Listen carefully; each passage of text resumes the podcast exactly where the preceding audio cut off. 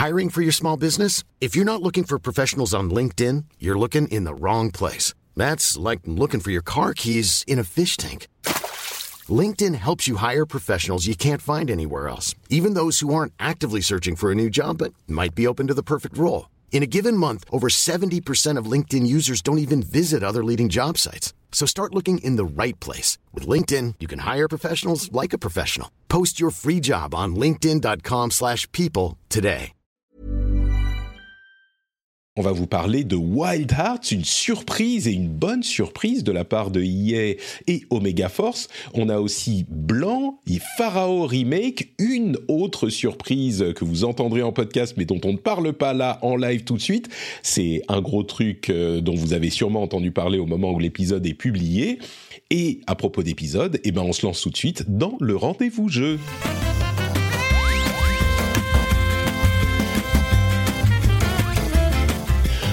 À tous et bienvenue dans le rendez-vous jeu, c'est l'épisode numéro 281. Nous sommes en février 2023. Je suis très heureux de vous recevoir. Voilà, installez-vous. Euh, on est tous autour de notre petite table qui fait à peine la taille du monde entier, tous ensemble assis. On va se retrouver. On va parler de jeux vidéo et on va bien s'amuser.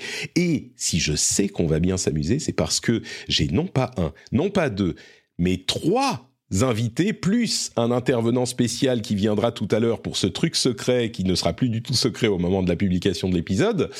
Mais trois invités incroyables et euh, honneur au... Alors j'ai envie de dire honneur aux plus anciens. Je crois que la personne qui était dans l'émission il y a le plus longtemps, c'est Christophe Collet. Qui, qui était là.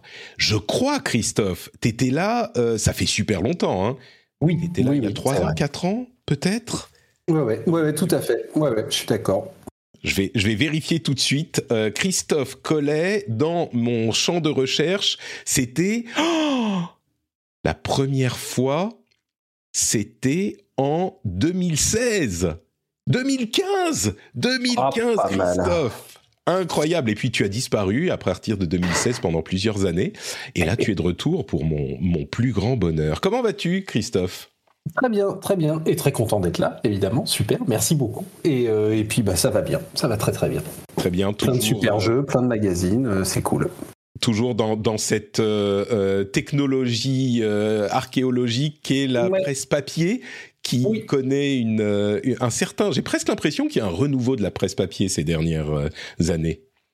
Ouais, bah, en tout cas, il y, a, euh, il y a des propositions qui sont euh, différentes les unes des autres, qui se complètent bien, euh, y compris chez nous, et puis même avec nos, euh, avec nos confrères, quoi, que ça soit JV, Canard, JVM. euh, Il y, a, il y a plein de choses différentes, il y en a pour tout le monde, et euh, c'est cool. Et euh, bon, c'est pas facile parce qu'on a tous beaucoup parlé, la crise de plein de choses, crise énergétique, le papier, c'est compliqué, mais, mais on y arrive vous êtes tous, et euh, c'est top, quoi. Vous êtes touché par des, des trucs dont on se doute pas forcément si on n'est pas spécifiquement dans ce milieu, mais des problèmes comme le prix du papier, par exemple, qui a augmenté. Ouais, ouais. Euh, on n'y ouais, pense pas forcément, mais évidemment, pour vous, c'est c'est vraiment... Ah non, mais c'est euh, c'est effectivement, c'est pas un sujet qui fait, euh, et c'est normal, hein, il y a plein de choses dans la vie à, à gérer, mais euh, c'est euh, c'est un sujet qui est dans l'édition, c'est du jamais vu, parce que c'est euh, depuis un an, un an et demi, euh, voire un peu plus, c'est des hausses qui sont euh, stratosphériques en euh, d'un mois sur l'autre, euh, plus 10, plus 20, plus 30%, enfin je veux dire, c'est des coûts qui sont euh, faramineux et que chacun essaie de gérer et d'absorber à sa manière, quoi, et euh, Bon, mais, euh, mais on y arrive, on est là, on sort des mags, on en est content et, euh, et c'est cool quoi. C'est l'essentiel. Et donc, euh, bon, on en reparlera en fin d'émission, mais euh, Total Jeux Vidéo, euh, légende du jeu vidéo, le tout dernier, etc., etc. Donc, euh, il y a de, de quoi faire. Euh, donc, si vous allez dans votre kiosque, cherchez euh, les, les noms de les magazines avec des noms de jeux vidéo, sauf votre ami et concurrent. Voilà, c'est ça. mais aussi, cherchez-le, cherchez-le. Oui, aussi, bien sûr. Je dis sauf, c'est juste que c'est c'est pas Christophe qui est dans, dans le coup. Ah, voilà. Normalement, j'y suis pas. Si j'y suis, faut pas le dire, c'est secret, c'est pas normal. mais, mais tout le monde s'aime bien, s'aime bien, évidemment, dans ce milieu, y compris une autre personne que je suis extrêmement heureux de retrouver après un petit peu moins longtemps, mais il y a eu des histoires de déménagement, de changement de vie. Euh, Marion Bargiaki, qui est là avec nous aussi. Salut Marion. Salut, salut. Très heureux de t'avoir à nouveau. Euh, alors bah, moi aussi, moitié, t'es, es un petit peu dans la presse papier aussi, euh, un petit peu à la radio, un petit peu, un petit peu partout également. Moi, dès qu'il y a une fenêtre ouverte, tu sais, je passe un genou, euh, j'y vais. Hein. Et d'ailleurs, tu me disais avant l'émission, alors je sais pas si tu, si on peut en parler du coup de, de ta prochaine. je pense qu'il y a il n'y a, a, pas de gros secret. Je, je vais avoir la, la, joie, la chance de, de, publier un test dans le prochain Canard PC. Et euh, voilà, c'est un petit peu un, un rêve de gosse. C'est bon, j'ai checké sur ma liste. Euh, c'est fait, ça c'est fait. Voilà, il y aura mon pseudo dans Canard. c'est marrant parce que euh, je retrouverai, je retrouvais, je suis de passage à Paris et, et on a fait un petit dîner avec quelques amis euh, et on se disait ah c'est marrant maintenant il y a des gens qui nous disent euh, ah oh, j'ai j'ai j'ai euh, été j'ai rencontré telle personne que je regardais quand j'étais au collège ou machin. C'est et c'est des journalistes tu vois c'est des adultes des gens qui ont euh, peut-être des familles etc et, et qui nous disent ah moi quand j'étais au collège je, je te regardais ou je t'écoutais ou je sais pas quoi. C'est euh, bon, oui, effectivement. Le monde avance, ah, semble-t-il. Je, suis complètement dans cette catégorie de, de, jeunes adultes, euh, non, je suis plus jeune, d'adultes qui, euh, qui rencontrent ces idoles du passé. C'est ça, il faut, il faut faire attention aux mots, parce que je suis plus jeune, ça veut dire que les autres, tes idoles, sont encore plus. Et du passé. Je suis navré. ah, mais le temps, le temps, le temps est assassin et t'emporte avec lui le rire des enfants, tout ça, tout ça. Exactement. Bon, mais merci en tout cas d'être avec nous. Euh, et de contribuer à euh, capturer la part de marché, la, cible marketing des jeunes sur TikTok euh, dans le rendez-vous grâce à Marion et aussi grâce au petit dernier. Décidément, ces présentations sont un plaisir continu. On a le petit dernier, Damien alias Kai Marmotte ou l'inverse. merci d'être avec nous, Damien. Également, toi, tu es sur un média moderne du nom de YouTube. YouTube. C'est ça, YouTube. J'ai bien, je lis bien. Euh, Alors moderne, euh, moderne, je sais pas si c'est vraiment moderne parce qu'aujourd'hui j'ai l'impression que TikTok est en train de tout phagocyter. Donc euh, finalement, est-ce que c'est pas déjà un truc de vieux YouTube? Oui, Je ne sais pas. C'était là qu'était la plaisanterie. Et oui, oui, bah écoute, ça fait trois ans que, que je suis sur YouTube. La, chaîne a soufflé sa, sa bougie d'anniversaire début janvier. Et puis, euh, j'ai fait un, bref passage par Gamecult aussi pendant un an et demi à peu près. Et euh, bon, bah, l'aventure s'est terminée en, novembre avec le, le rachat par euh, Reworld et la, démission de, de la rédaction. Je me voyais absolument pas continuer avec la nouvelle. Voilà. Ouais. Bah écoute, en tout cas, on est heureux de t'avoir par chez nous. C'est marrant parce que moi, je suis tombé sur ton, ton ta review de Wild Hearts et je savais pas du tout que tu étais passé par Gamecult ou ce genre de choses. Euh, et j'ai beaucoup apprécié l'angle que tu as pris, qui est, qui est un petit peu comparable au mien peut-être. Mais, mais du coup, c'est marrant de voir que tout le monde se croise et ce milieu est pas si grand que ça. D'ailleurs, comme je disais, avec les, les gens avec qui on s'est retrouvés, on s'est rendu compte qu'il y avait plein de gens qu'on connaissait, qu'on qu'on avait fréquenté, etc. En, sans s'en rendre compte. Mais du coup, euh, j'évoque Wild Hearts. Merci à vous trois euh, d'être présents encore. Euh, bah, on va en parler une bonne partie de l'émission parce que il y a un petit peu de news d'actu, mais très très peu. Donc, on va essentiellement consacrer cet épisode au jeu auquel on est en train de jouer, et il y en a pas mal. Avant ça, je voudrais tout de même remercier les nouveaux patriotes qui ont rejoint la grande famille des patriotes depuis la semaine dernière. On a Wilfried Grand. Merci à toi, Wilfried. Tu vois, je t'envoie un, un bisou comme ça, en live, rien que pour toi. Ne le prenez pas les autres. Ne, ne l'attrapez pas au passage, c'est juste pour Wilfried. Et pour Arnaud Lacurie. Alors il y en a un autre. Voilà, celui-là il est pour Arnaud. Vous laissez passer. Merci beaucoup à tous les deux de rejoindre le Patreon et le producteur de cet épisode avec une partie secrète, c'est JNC. Merci à toi. Euh, les producteurs sont ceux qui ont accédé au niveau super secret de soutien sur Patreon, qui est très difficile à trouver. Je vous mets au défi, messieurs dames, de trouver ce niveau secret sur patreon.com/rdvjeux. JNC lui y est arrivé, donc c'est forcément une personne de qualité. Et sur ces bons mots, eh ben, on va se lancer immédiatement et sans jingle. Je finirai par mettre l'appareillage logiciel des jingles euh, sur ce setup aussi, mais pour le moment, c'est sans jingle pour la partie news à retenir. Et comme je vous le disais, il n'y en a pas énormément. Le truc que je mentionnerai, c'est euh, cette sorte de admission euh, un petit peu à demi mot, sans vraiment le vouloir, de Microsoft, qui euh, a dit aux autorités de la concurrence. Toujours dans cette affaire, on, on apprend toujours plein de choses intéressantes hein, quand les gouvernements et les autorités se mêlent euh, de, des affaires des sociétés. En l'occurrence, ils ont dit à la CMA chez Microsoft que le Game Pass entraînait une baisse des ventes euh, des jeux inclus dans le Game Pass. C'est dans le document monumental euh, soumis par Microsoft à la CMA. Et c'est intéressant en particulier parce que jusque-là, les seuls échos qu'on avait eus de cette histoire dataient de 2018 quand Phil Spencer disait, et il y avait eu des, petits, des petites mentions ici et là, euh, quand Phil Spencer avait dit que bah, le Game Pass, ça stimulait les ventes et, donc comme les gens en parlaient, eh ben, les développeurs euh, bénéficiaient d'une exposition supplémentaire et donc ils vendaient a priori quand même des jeux, même si le euh, Game Pass, si leur jeu était inclus dans le Game Pass. Et là, bah, alors c'est pas tout à fait un retournement complet, mais clairement ça vient mettre un bémol puisqu'ils n'ont pas dit le pourcentage de baisse des ventes, qu'il a été supprimé, il a été redacted, euh, comme on dit en anglais. Vous, vous appréciez l'accent, j'espère. Mais il y a effectivement une baisse, une baisse des ventes, euh, une baisse des ventes qui se, euh, qui se constate par Microsoft en tout cas. C'est, c'est pas surprenant mais c'est quand même intéressant d'en avoir une euh, confirmation, je pense. Est-ce que euh, ça relance vos les craintes de bah. ça y est, le Game Pass va détruire l'industrie du jeu vidéo pour vous ou, ou, c'est pas bah, si on ne sait pas si ça, si ça va le détruire. Ce qui est un peu étrange, c'est bon, moi je me souviens pas, mais c'est est un petit peu étrange, en fait, euh, c'est plutôt les déclarations d'il y a quelques années qui consistent à essayer de faire croire que d'une manière un petit peu magique, ça boosterait les ventes, etc. C'est-à-dire, c'est précisément pas le, but. enfin, c'est-à-dire que là, le, but du Game Pass, comme tous les que que ça soit euh, pour les pour les pour les pour les plateformes ciné, musicales, etc. C'est précisément de proposer autre chose. Donc, moi, je veux bien que Phil Spencer nous dise oui, mais c'est parce qu'en fait, euh, on y joue beaucoup, donc ça fait plein de prescripteurs, etc. Mais enfin, personne n'y croit sérieusement. C'est précisément, pas le but de la manœuvre. Bon, donc là, ce qu'il nous dit est, finalement assez classique. Toutes les autres industries en conviennent. Allez, il faut aller demander à l'industrie musicale si Spotify booste les ventes de CD. Enfin, c'est pas sérieux. C'est exactement comparable à un.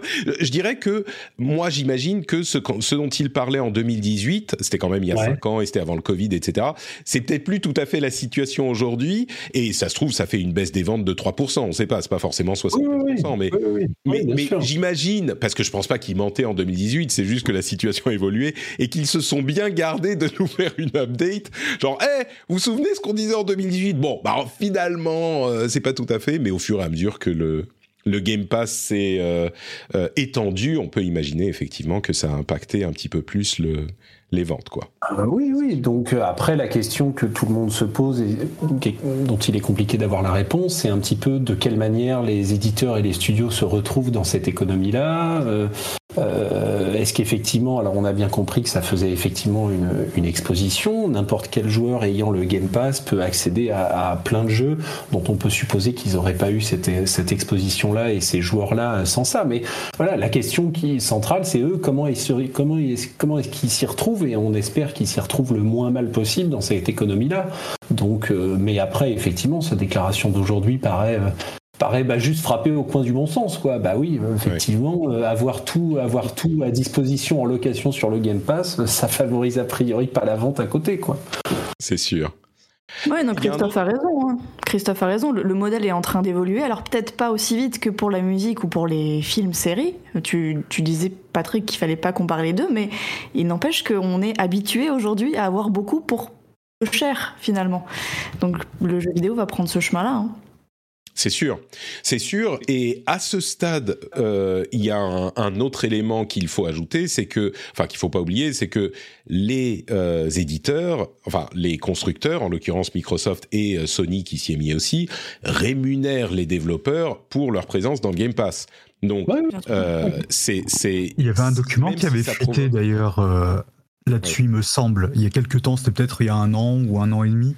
Il me semble qu'il y avait un fichier qui était sorti avec euh, justement combien avaient touché euh, les développeurs pour euh, leur présence dans le Game Pass.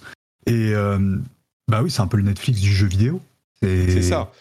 Mais, ce que je veux dire par là, c'est que c'est que euh, la baisse des ventes, euh, évidemment, ne veut pas forcément dire que euh, les développeurs touchent moins au final, parce que après chacun négocie son contrat comme il veut et comme il peut surtout. Mais, mais comme il touche une somme pour être dans le Game Pass, si ça se trouve c'est plus avantageux ou c'est une somme garantie. Ah oui, non mais voilà, c'est ça. Toute la question, est, toute la question est de savoir comment il se retrouve là-dedans, quoi. Bien sûr, bien sûr. Là, on veut pour preuve qu'a priori ça fait baisser un petit peu le. Enfin, c'est que par exemple un Sony pour le moment en tout cas, refuse précisément de mettre ces gros jeux euh, Day One dans, dans son propre Game Pass parce que, bah, parce que ces jeux-là, ils veulent les vendre et les vendre par millions et pas. Euh, bon. Évidemment, non, non, mais c'est sûr. Et puis ce qu'il faut, et la critique qu'on entend souvent et que j'entends parfaitement bien, euh, c'est que la situation telle qu'elle est aujourd'hui et celle-ci, Qu'en sera-t-il quand vous évoquez tous les deux Netflix et Spotify? Si un jour le marché du jeu vidéo, on n'a pas besoin qu'il soit à 100% représenté par les modèles d'abonnement, mais si euh, on imagine, je sais pas moi, 40, 50, 60% des euh, de l'activité du jeu vidéo qui se fait par les modèles d'abonnement, c'est un type de rapport au jeu vidéo qui change un peu et ça on pourrait en parler, ça a des, des aspects positifs ou négatifs, mais ce rapport par rapport au business model a toujours changé dans l'histoire du jeu vidéo, mais mais au-delà de ça, la question qui se pose de manière vraiment forte, c'est quel est le poids des euh, constructeurs face aux développeurs? Parce qu'aujourd'hui c'est Microsoft qui a besoin des développeurs euh, pour euh, comment dire pour rendre leur offre Game Pass attrayante si demain le Game Pass devient incontournable parce qu'il représente 40% du marché du jeu vidéo, on en est loin, mais ça peut arriver, euh, bah peut-être qu'ils vont imposer des conditions un petit peu différentes aux, développeurs que celles qui sont avantageuses aujourd'hui. Donc, bah, le parallèle, le, parallèle jeu, c'est précisément aussi sur PC, c'est Steam, c'est-à-dire c'est euh, c'est le rapport de force entre entre entre Steam et les éditeurs et les développeurs, parce qu'aujourd'hui effectivement euh, sur sur PC c'est Steam qui fait le qui fait, le, la, qui fait la pluie et le beau temps et qui fait la loi. Donc, et d'ailleurs, on voit bien qu'il est arrivé plusieurs fois que, qui, qui reviennent un petit peu sur la répartition, sur la manière dont qui est rétribué comment. Donc, bon, effectivement, c'est possible. Et, et, puis on, pourrait imaginer un truc un peu euh, glauque, un peu moche, qui, qui moi me ferait vraiment cauchemarder.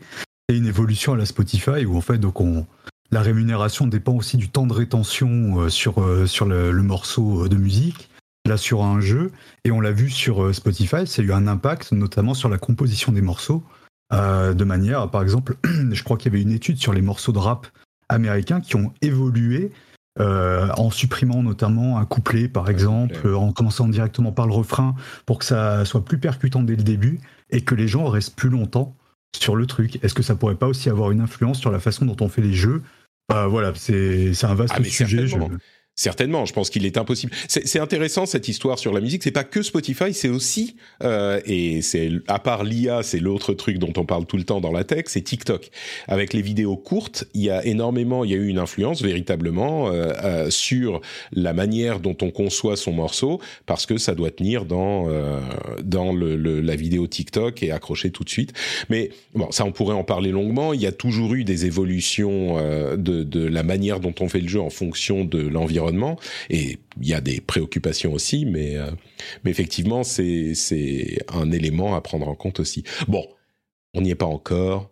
On verra dans quelques années comment ça évolue, mais ce changement de, perspective sur le Game Pass est quand même important à noter. Mm-hmm.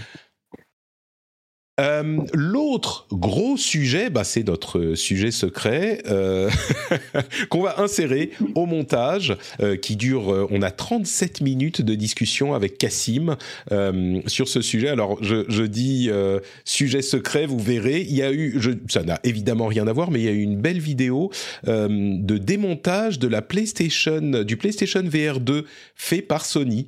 donc, donc voilà, c'est un truc que je dis comme ça en parallèle de ce sujet qu'on va lancer. Fanny, si tu m'entends, euh, c'est ici qu'il faudra l'insérer. juste là. Et hop, c'est parti, on se retrouve juste après. Et nous voilà donc pour ce segment euh, super secret que nous allons vous proposer tout de suite avec Cassim Ketfi. Comment vas-tu, Cassim? Ça fait bien longtemps qu'on ne t'a pas entendu dans le rendez-vous jeu. Eh bien oui, et ça fait longtemps qu'on ne s'est pas parlé, Patrick. Bonjour, ça va? Écoute, ça va très bien, ça va d'autant mieux que je passe un moment en ta compagnie, c'est toujours un plaisir. Et donc, ah. puisque tu es là, forcément, évidemment, tu es là pour nous parler de quelque chose qui a à voir avec euh, ton second employeur, Microsoft, euh, qui t'envoie eh tous les mois pour, euh, pour dire du bien, c'est bien ça? Bien sûr que non, puisque c'est ah. exactement ce que Microsoft visiblement ne proposera jamais. mais quelle surprise Nous allons parler du PSVR 2 que tu testes depuis quelques jours. c'est bien ça. Alors, dis-nous tout. Depuis combien de jours tu l'as? Je ne sais pas si tu peux dire ça. Depuis combien de temps tu l'as? Quel, jeu tu as? Euh, Explique-nous ton aventure avec le PSVR 2. Ah ben, je le teste depuis quelques jours, depuis une bonne semaine, on va dire. Euh, un PlayStation VR 2, effectivement, sous embargo, parce que c'est les prêts euh, pour la, pour la presse. De la part de Sony. Donc c'est Sony qui me l'a prêté pour que je puisse le tester. Ils nous ont aussi effectivement donné quelques jeux comme notamment Horizon Call of the Mountain qui est le gros jeu euh, porte-étendard du casque euh, au lancement. Euh, et puis voilà, on a pu du coup faire quelques essais et vraiment. C'est très bien, tu l'as précisé, parce qu'on plaisante, on, plaisante avec les, les, bêtises de Microsoft, mais effectivement, il faut le dire. D'accord. Et donc, tu as quelques jeux et le PSVR 2. Oui. avant de te laisser partir dans tes impressions générales, je vais juste mentionner que moi, je suis assez optimiste sur le matériel lui-même. J'ai l'impression qu'il est vraiment bon. Mais sur les prospects les perspectives commerciales euh, de, de, l'accessoire, euh, je suis un petit peu plus dubitatif parce qu'il est cher, il coûte 600 euros euh, sans jeu, ce qui est plus cher que la console elle-même. On rappelle qu'il se connecte à la PlayStation 5 et pas du tout au PC, en tout cas à ce stade, euh, et qu'il se connecte avec un fil USB. Il n'y a pas de connexion sans fil, euh, donc c'est beaucoup plus simple que le PSVR 1 qui s'était vendu à 5 millions d'exemplaires, je crois, quelque chose comme ça, ce qui est pas rien du tout. Et mais il faut avoir une PS5, ça coûte plus cher que la console, et les jeux PSVR 1 ne sont pas compatibles avec le, PSVR 2. Alors il y en a qui sont portés, adaptés, mais il faut souvent payer un petit peu plus ou repayer le jeu carrément. Donc euh, voilà, mon, mon, a priori sur cet appareil, c'est il est trop cher. Euh, c'est une super bonne machine, mais qui est trop cher. Malheureusement, il n'y a pas assez de jeux dans le. Encore que ça, ça s'est corrigé un petit peu ces dernières, euh, ces dernières semaines, ces derniers mois mais, mais je trouve qu'il n'y a pas assez de jeux exclusifs à la, à la machine qui en démontrent les capacités. Euh, et c'est mon a priori plutôt négatif, qu'on m'a souvent reproché d'ailleurs euh, certains auditeurs de l'émission. Et, et, donc, ma question, ma, ma, ma, je, bah, je vais même pas te poser de questions, je te laisse euh, nous dire ce que tu penses du truc. Je vais, dire, que ton, en tout cas, ton a priori euh, part sur une bonne piste, mais, mais, tu vas voir. Euh, donc déjà, euh, effectivement, moi dès l'annonce de la PS5, j'étais hypé par l'idée du PSVR 2 parce que tout ce que Sony a mis dans la DualSense, la manette de la PlayStation 5, c'est que des fonctionnalités, et à vrai dire même dans la console elle-même, c'est que des fonctionnalités qui ont été pensées, on le sent, pour la VR, ou en partie pensées pour la VR, parce que c'est vraiment des fonctions d'amélioration de l'immersion et c'est des choses qu'on va retrouver euh, dans le casque.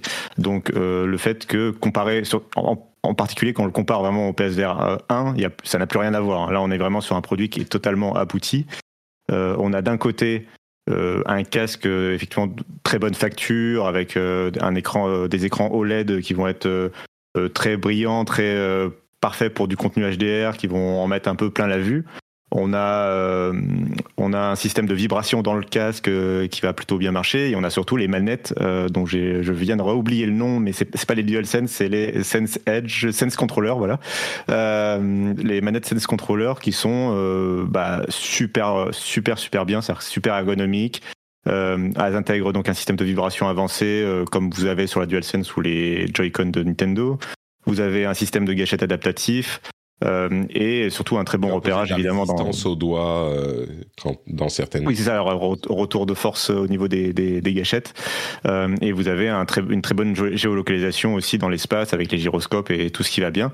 Et, et l'ensemble fait que c'est sans doute une des meilleures expériences en VR que j'ai eu jusque là je tiens à préciser que moi j'ai à titre personnel un MetaQuest de première génération euh, et euh, bah, j'ai, que j'ai quand même testé un peu les, casques de VR qui ont été proposés sans non plus être euh, expert dans tous les casques qui sont sortis. voilà, j'ai un peu, j'ai un peu une bonne, je pense avoir une bonne expérience de ce que peut proposer la VR. Et là, on est vraiment sur un casque qui va plus loin en termes d'immersion et qui du coup, arrive à justifier quand même son placement tarifaire sur cet élément, en tout cas de technologie, de on fait mieux que le MetaQuest qui est à 400 euros, on est moins bien que les casques à 1500, 2000 euros, genre MetaQuest Pro ou ou peut-être le futur casque d'Apple ou ce genre de choses. Mais euh, sur cet intermédiaire-là, autour des 600 euros, technologiquement parlant, ça a du sens. Euh, voilà, sur, sur, le plan vraiment technique, euh, j'insiste là-dessus. il n'est pas parfait non plus. Juste pour préciser, par rapport à ce que tu disais, alors d'une part, tu, on l'a pas dit, mais je pense que les, les, auditeurs le savent, mais tu travailles pour Frandroid et c'est pour Frandroid que tu que tu testes le casque. donc merci à eux aussi. Et, puis l'autre chose, c'est que le PSVR 1 était vraiment un casque, on va dire à l'époque milieu de gamme. Euh, l'écran était de qualité moyenne, il y avait 12 000 câbles pour le connecter à la PlayStation 4. Les manettes, c'était des manettes qui n'étaient pas du tout prévues pour la réalité virtuelle à la base. C'est les manettes Move Controller de la PS3. Euh, c'était PS3 le Move Controller. Elle a une caméra externe, oui oui c'est ça, et puis il fallait une caméra externe pour l'utiliser c'était vraiment, c'était une, une expérience. On sentait qu'on était au début de la réalité virtuelle. Là, ce que tu me décris du PSVR 2, euh, j'ai l'impression que c'est carrément encore plus haut de gamme euh, que le prix ne le suggérerait. Quoi, j'ai l'impression que tu me dis il y a euh, une, une, qualité qui est, euh, on, on, est dans le haut du panier de ce que peut proposer la VR aujourd'hui à des prix qui, selon ce que tu me décris, j'imaginerais plutôt 800, 900 euros et il est à 600 quoi. C'est ça. Alors après, il est pas non plus. Euh, il a quelques petits inconvénients, notamment le fait qu'il soit filaire, alors qu'aujourd'hui on, est plutôt habitué à des casques qui soient autonomes. Euh, et d'ailleurs, et là je vais le, préciser. Euh, quand, quand, on parle de casque autonome, c'est pas seulement le fait qu'il fonctionne, c'est-à-dire bah avec son propre système d'exploitation, etc. C'est que les MetaQuest et compagnie, on peut aussi jouer à des jeux PC euh, des, jeux PC en VR, type Half-Life Alix, sans fil. Aujourd'hui, ça marche très bien ce genre de technologie, et on peut vraiment jouer. Euh... un truc du genre qui fait qui connecte Exactement. et ça marche très bien, quoi. Et il y a vraiment aucun inconvénient. Et donc Sony aurait pu très bien proposer, euh, euh, aurait pu faire ce choix-là technologique de proposer un casque sans fil euh, qui soit quand même bloqué avec la PlayStation 5 et tu as verrouillé dans l'écosystème de la PlayStation 5, mais sans fil quand même. ça aurait impliqué d'autres choix en termes de batterie, etc. donc ils n'ont pas fait ce choix-là mais, ils auraient pu le faire. Euh, et euh, un pack supplémentaire à terme euh, qui, qui permettrait ce, ce, cette option, mais oui, à ce stade. Pas... Ça changerait quand même pas mal la conception du produit parce que ça demanderait, ça demanderait une batterie, ça demanderait d'avoir un, casque qui quand même fonctionne de façon plus autonome en termes de connexion, etc. D'avoir un Wi-Fi à l'intérieur, quoi, tu vois. De, donc, ça, ça, impliquerait des changements quand même assez importants.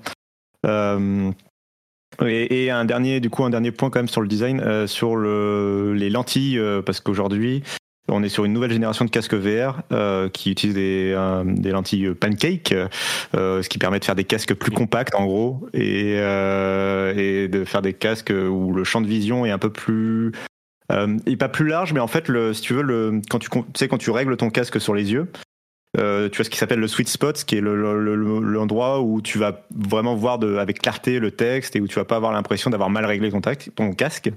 Euh, et c'est plus simple sur les casques équipés de lentilles euh, pancake, alors, là, alors que là sur le PSVR 2, c'est encore des lentilles euh, Fresnel qui sont l'ancienne génération. Et, et, du coup, ça fait que c'est un, un peu plus délicat de régler exactement ce sweet spot.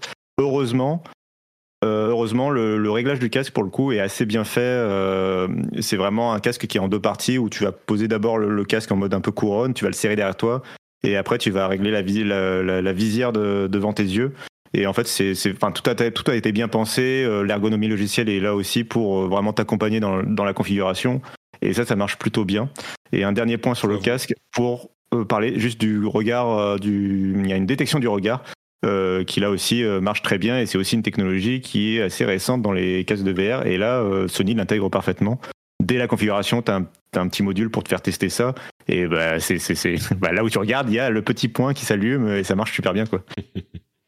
c'est il faut avouer que le casque VR PSVR 1 même s'il était technologiquement, on va dire, milieu de gamme, avec le prix qui, qui allait avec, il était moins cher que le 2, mais le truc sur lequel il était bien au-dessus de la mêlée, c'était le l'ergonomie. moi, qui en ai aussi essayé plusieurs, j'ai j'ai eu deux trois casques de VR et j'en ai essayé d'autres. Euh, le PSVR 1 était sans conteste euh, celui qui était le plus agréable à porter, et le plus agréable à porter sur de longues sessions euh, et, et, très facile à régler. Donc, euh, je suis pas surpris et je suis heureux à la fois qu'ils aient conservé ces, ces avantages là. Euh, D'autres choses à dire sur le matériel? Alors on a dit super résolution, euh, super confort, etc., etc. Son, est-ce que tu as des casques intégrés? Enfin, tu as un casque euh, avec une prise casque intégrée au à l'appareil, j'imagine, et puis tu te mets des petits euh, les petits earbuds euh, dans les oreilles et ça fait du son 3D incroyable? C'est exactement ça. C'est exactement ça. C'est un petit, un petit, une sorte de casque. Bah, c'est des écouteurs intra-auriculaires mm. qui se connectent, qui s'attachent au, casque. tu peux les enlever et tu peux théoriquement mettre autre chose à la place. Il hein, n'y a pas de souci. Euh, mais, mais pour le coup, c'est fourni avec et c'est plutôt bien euh, en termes de design, ça se marie bien avec, ça s'attache bien au casque, donc c'est pas pénible. Euh, D'ailleurs, allez, un dernier mot sur, sur le, on va dire le casque lui-même physiquement. Euh, le câble en soi est pas ultra gênant, mais je l'ai trouvé assez euh, dur en fait. C'est-à-dire que j'aurais aimé que ce soit un câble plutôt tressé et plutôt léger, fin. là, c'est un câble assez épais finalement et assez dur en termes de torsion. Ce qui fait que euh, il a tendance à faire des petits, un peu à s'en mêler euh, si, on, pose le casque entre deux sessions dans un coin. Il va avoir un peu tendance à, à, s'en mêler. Euh, il va falloir faire, un, voilà, va falloir essayer d'un peu de le, de le, détendre, on va dire. Après, ça c'est peut-être qu'il est aussi récent. On, on, verra ce que ça donnera sur la durée. et petit point d'ailleurs, acheter un autre si on choisit le bon modèle de casque qui fonctionne bien, machin, de, de câble. Non, on peut pas. Il est attaché. Juste, il est attaché, voilà. Ce que j'allais dire, c'est que justement, euh, ça fait partie des, des, des ça, je trouve ça dommage. C'est que c'est il est attaché au casque. Euh, voilà, c'est, enfin, si tu l'arraches, tu l'arraches, t'arraches le casque. euh, donc, faut pas. Euh, mais, euh, mais voilà. Et euh, un petit point qui moi me me faisait très très peur au début de, de, de l'expérience, c'était euh, les, les, la batterie des, des manettes, puisque euh, c'est deux DualSense avec une batterie intégrée, et on sait que la DualSense n'a pas une autonomie incroyable. Hmm. Donc, euh, donc j'avais très très peur. Euh, en fait, au final, alors l'autonomie est pas est pas dingue, c'est tu as 4 à 5 heures d'autonomie par par manette. Mais euh, en fait, tu vas jamais faire des sessions de VR qui font plus de 4 à 5 heures d'un coup, en une fois, en one shot, tu vois. Donc tu auras le temps de les recharger. C'est juste que c'est pénible, par contre, de recharger deux manettes différentes avec chacun son câble USB-C. et il faut penser à le faire entre chaque session. Donc ça c'est un peu pénible, mais c'est pas non plus euh, horrible. Et euh, évidemment, Sony a tout prévu. Ils ont, ils vendent un dock de recharge à 50 euros en plus du casque. Euh, j'aurais aimé que ce dock soit, ça aurait été vraiment cool qu'il soit fourni avec, mais bon, mhm. c'est pas non plus, c'est pas non plus un défaut quoi. Du coup, technologiquement, techniquement, au niveau du matériel, je pense qu'on comprend que bah, il vaut son prix. Alors après, à chacun le, le, le loisir mhm. de décider s'il veut payer le prix ou pas. Mais j'ai l'impression que la leçon sur le matériel, c'est euh, oui, c'est carrément un casque euh, qui vaut ses 600 euros. Euh, je pense que qu'on sera d'accord là-dessus, n'est-ce pas? C'est ça. Alors après, on passe évidemment à l'autre problème et tu, penses bien que voilà tout n'est pas parfait. c'est, mais c'est ce que tu disais en introduction, ça va être le contenu et à qui finalement s'adresse ce casque qui va qui vont me poser problème.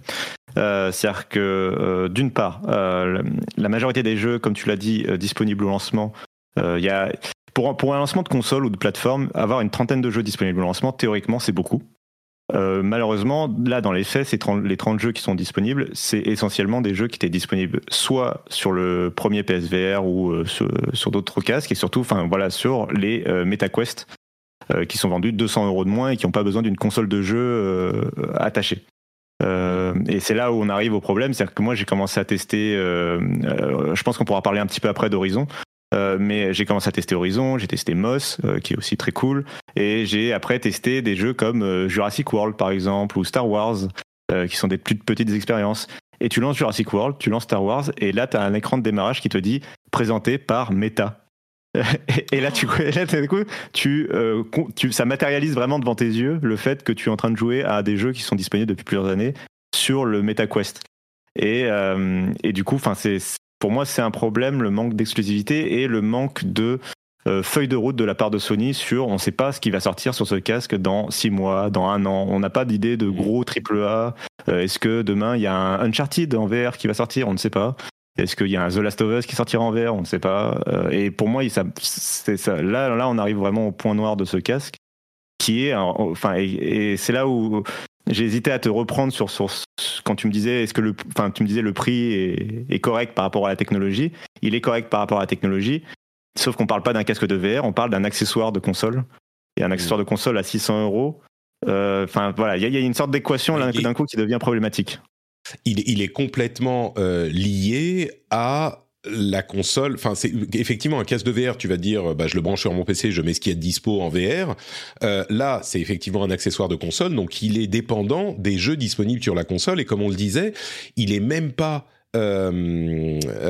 n'y a pas de jeux PSVR 1 compatibles. Donc c'est vraiment, la, comme tu le disais, la feuille de route de Sony qui va déterminer euh, ce qu'on peut avoir euh, sur ce PSVR 2. Et à ce stade, alors les jeux euh, présentés par Meta, effectivement, je pense que ça fait verser une larme à certains d'entre nous. c'est, j'imagine qu'il doit y avoir un deal de publishing, enfin de publication. Oui, oui, c'est ça. Ce genre de choses.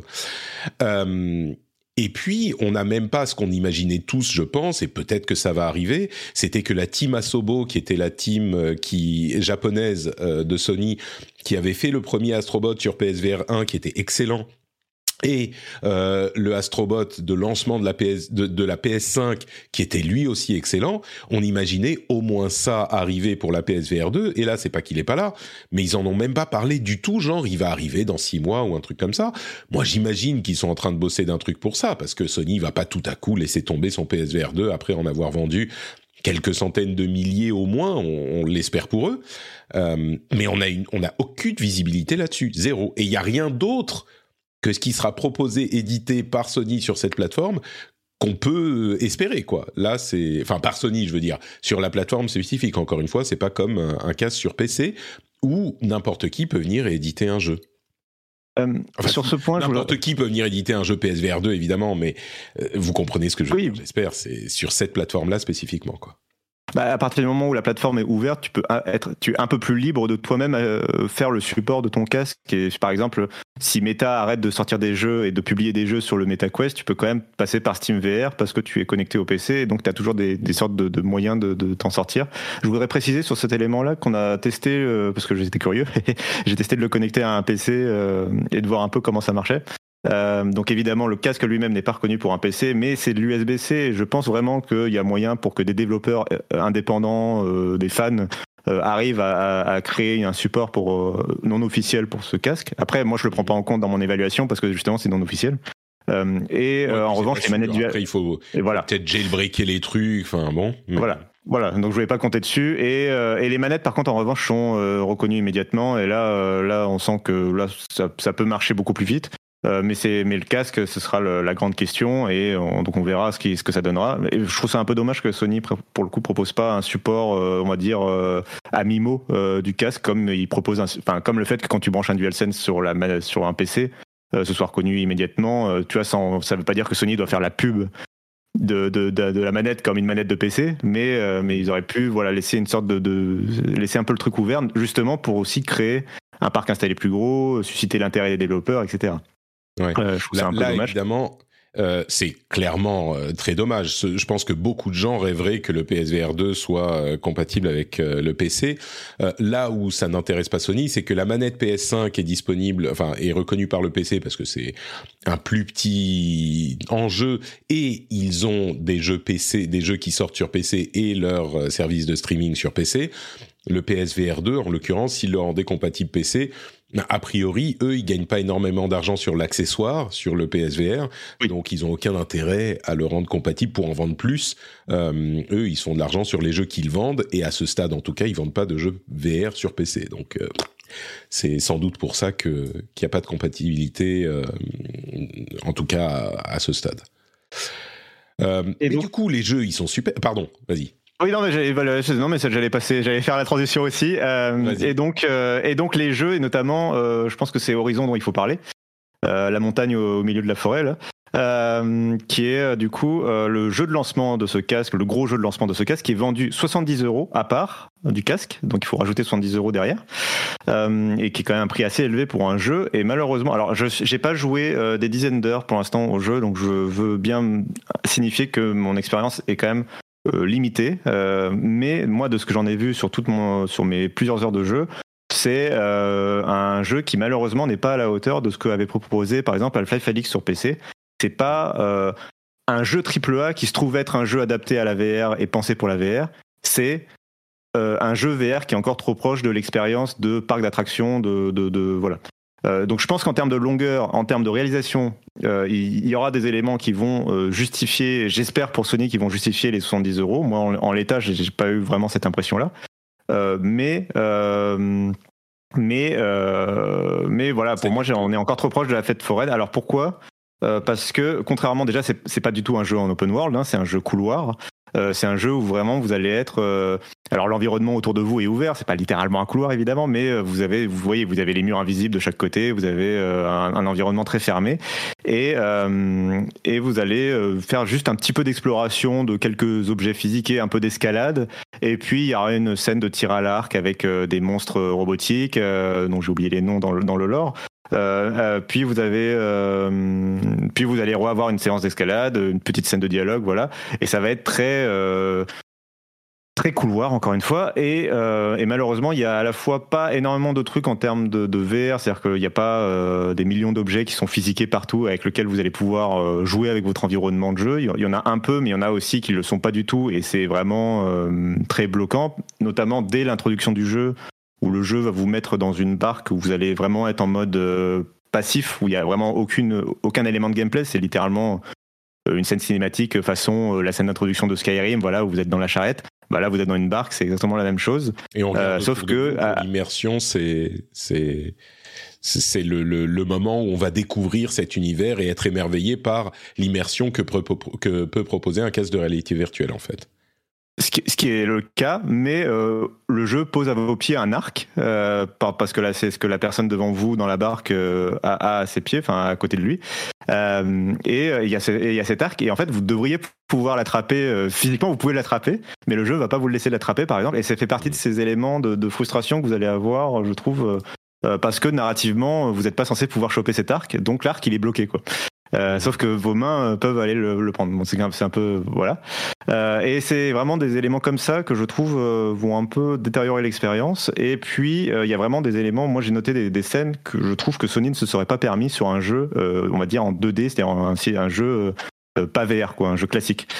par exemple, je, après je vais pas trop en dire sur le jeu, mais très rapidement au début du jeu, vous avez vous avez allez avoir une scène d'interaction avec Aloy euh, et, euh, et Aloy va en gros vous dire je vais vous emmener dans, la forêt. Euh, là, vous avez un fondu au noir. Le fondu au noir disparaît après un, petit temps de chargement vous êtes dans la forêt et là il y a Aloy qui vous sort une phrase pour vous dire bah voilà je t'ai emmené dans la forêt et qui se barre dans un buisson et disparaît et, ah et je trouve que ça, c'est le genre de truc dans, dans, un jeu normal. Déjà, on aurait fait le voyage avec elle, et puis euh, et puis on n'aurait pas eu ce jeu. Enfin, on n'aurait pas un il y aurait pas eu un dialogue aussi minimal. Ça, fait vraiment, on n'avait pas envie de payer euh, l'actrice, et puis et puis la façon dont elle disparaît dans le buisson, avec le buisson qui bouge pas et qui est pas physiqué, tu vois, ça fait vraiment ça, fait vraiment la démo la démo futuroscope quoi, je trouve. Mais D'accord. Bon, écoute, euh, du coup, c'est, c'est, on m'a reproché moi un petit peu, enfin certains m'ont reproché de dire que euh, Call of the Mountain, euh, Horizon Call of the Mountain était une démo euh, pour le PSVR 2. Et évidemment, j'entendais pas que c'était une démo qui dure une demi-heure euh, comme un disque vendu euh, vendu avec une donnée avec une PlayStation 1 à l'époque, mais c'est un jeu qui est là pour montrer les capacités de l'appareil, mais qui est pas un gros jeu énorme budget triple A comme on pourrait les imaginer. T'as l'air de confirmer cette impression, quoi. Ouais, graphiquement c'est sublime. Ça montre mm. bien effectivement les capacités du PSVR parce que tu vas avoir tout ce qui est retour haptique, le tir à l'arc, c'est génial. Euh, tu vois, tout ça c'est très cool. Mais ça n'a pas l'ambition d'être un vrai jeu. Et tu, tu sens que c'est pas c'est pas un jeu canonique par exemple de la série. C'est un spin-off. Euh, c'est pas voilà, on est sur euh, on est sur ce genre de choses. ça me rappelle aussi en quelque sorte par exemple le Uncharted qui était sorti sur PS Vita, tu vois, qui qui va utiliser les fonctionnalités de la PS Vita mais qui a qui, qui, qui est pas le Uncharted 3 ou le Uncharted 4 de l'époque, qui est juste un Uncharted pour PS Vita quoi. Mmh. Euh, et c'est on est vraiment dans, dans ce genre de, de, jeu là en fait. Et pour 70 euros, je trouve ça, pour l'instant, j'ai trouvé ça un peu cher, sachant qu'en plus tu viens de payer un casque à 600 euros. Euh, j'ai trouvé ça un peu cher. Euh, mais j'attends peut-être après euh, aux deux tiers du jeu, ça se trouve le truc euh, prend tout son sens et décolle et peut-être que je suis pas passé à, que je suis passé à côté pour l'instant. Donc je T'as mais voilà. sonore, mais je sais pas si c'est la probabilité, la probabilité est, est grande.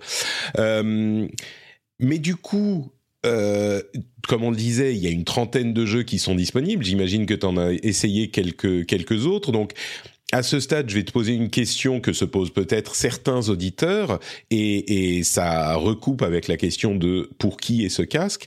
Euh, il y a sans doute des gens qui n'ont jamais encore jusqu'à maintenant euh, été, ne se sont jamais laissés tenter par la réalité virtuelle, ont attendu, ont laissé passer différents casques, peut-être qu'ils qu'ils ne voulaient pas investir à ce moment, peut-être qu'ils se disaient que les suivants seraient meilleurs.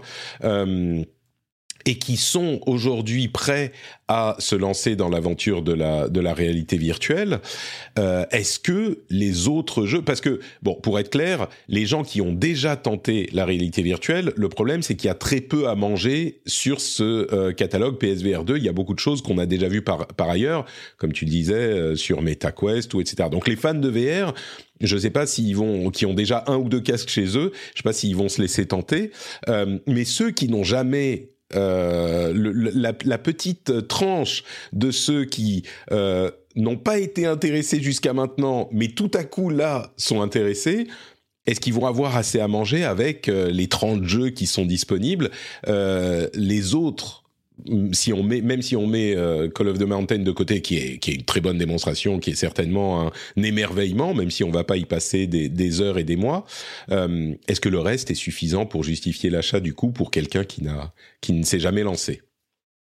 Alors, je pense, parce que là, on, du coup, alors si je me place vraiment dans le profil de quelqu'un qui a pas de casque VR chez lui et qui a déjà une PS5, donc on, on enlève les 550 euros de PS5 qui, qui est nécessaire pour utiliser le casque, euh, parce, parce, que du coup, si t'as aucune console, je, je, dirais plutôt MetaQuest du coup, parce qu'il coûte euh, bah, du coup un tiers du prix de l'ensemble console plus casque. Hein.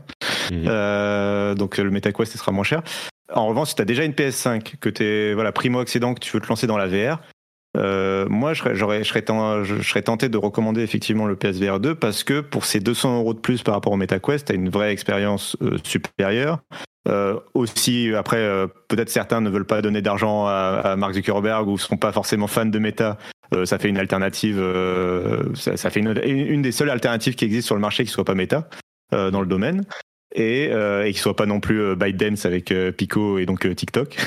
Euh, et donc donc ça peut faire une bonne alternative. C'est une expérience haut de gamme sur le catalogue de jeux. Il y a quand même de quoi de quoi faire effectivement si tu découvres la VR. Par exemple, il y a Moss que moi j'ai trouvé vraiment excellent et qui en plus change de de perspective sur la VR, c'est facile d'imaginer de, un FPS. Enfin, le premier truc auquel tu penses en réalité virtuelle, c'est les FPS, les, les jeux en, en, vue immersive et tout ça. Euh, là, on est en vue euh, diorama. Euh, c'est un jeu de plateforme vu d'extérieur et, ça marche super bien. Et je, moi, je trouve ça très très cool. Euh, après, il y aura d'autres. Il y a, du No Man's Sky, il y a d'autres jeux. Il y a du Resident Evil Village, par exemple, qui va être très cool. Tetris Effect, qui marche bien aussi. Il manque quand même quelques gros titres, notamment Beat Saber, qui a été annoncé comme en développement, mais qui n'est pas proposé à la sortie. Euh, et pour moi, il manque aussi du coup Half-Life Alix. Je pense que, enfin, il y, y, a un truc qui, a, qui, qui J'espère que Sony euh, n'a pas été trop orgueilleux. Enfin, je, je, trouve ça dommage en tout cas qu'ils aient pas réussi à convaincre Valve ou que ça s'est pas fait. Ou, euh, mais j'espère au moins qu'ils ont essayé le, de, que ça se produise. Mais je, je trouve ça dommage que Half-Life Alix soit pas disponible. C'est. Mais en fait, sur, sur ce point de Half-Life Alyx, avant, avant que tu n'avances, euh, c'est marrant. Alors moi, je l'ai, j'y ai joué, hein, Half-Life Alyx, je l'ai trouvé bien, mais il m'a pas autant convaincu que d'autres qui ont été complètement euh, émerveillés par, par cette expérience. Mais je pense qu'il est indéniable que la présence de Half-Life Alix, au lancement en particulier, peut-être que la, la, hype retombera avec les, les, mois, mais au lancement, ça en aurait fait un système seller. Euh, je pense que énormément de gens se seraient dit bon bah ok, moi je veux jouer à Half-Life Alix, euh, j'ai pas un PC pour et j'ai pas envie de m'emmerder avec un casque à mon bureau machin. Je pense qu'il y a beaucoup de gens qui auraient été convaincus par la présence de Half-Life Alix au lancement du PSVR 2, donc c'est c'est vraiment dommage. Ouais. Voilà. Après, euh, mais après voilà. Donc il y a, y, y a, à boire et à manger pour le coup, surtout si tu es un primo accédant. Euh, donc voilà, je recommanderais les, les quelques jeux que j'ai cités, par exemple, sont très recommandés en VR. Il y en a quelques autres que après que j'ai pas testé, que peut-être je, à, côté desquels je suis passé. Mais, mais au moins ces quelques-là, donc Moss, Resident Evil, Tetris Effect et donc Beat Saber quand il arrivera et ce genre de jeux, voilà, sont, sont quand même très très cool. Après, est-ce que c'est toujours compliqué de dire est-ce que ça vaut les 600 euros dans lequel que tu as mis dans la VR? Bah, c'est des expériences qui n'existent pas ailleurs, donc euh, bon, ça, je peux pas vraiment. Euh, j'ai du mal à le juger, quoi, on va dire. La, question que je te poserai à ce propos est peut-être plus précise. Est-ce que l'expérience que tu as eue avec ces jeux sur PSVR 2 était véritablement supérieure, sans savoir si ça vaut 600 euros, mais véritablement supérieure à celle que tu peux avoir sur MetaQuest avec les mêmes jeux? Je pense que oui, si tu as déjà une PS5 et que vraiment la seule différence c'est les 200 euros du coup entre d'un MetaQuest à un PSVR 2, Là, oui, parce que euh, tu as quand même vraiment un meilleur écran.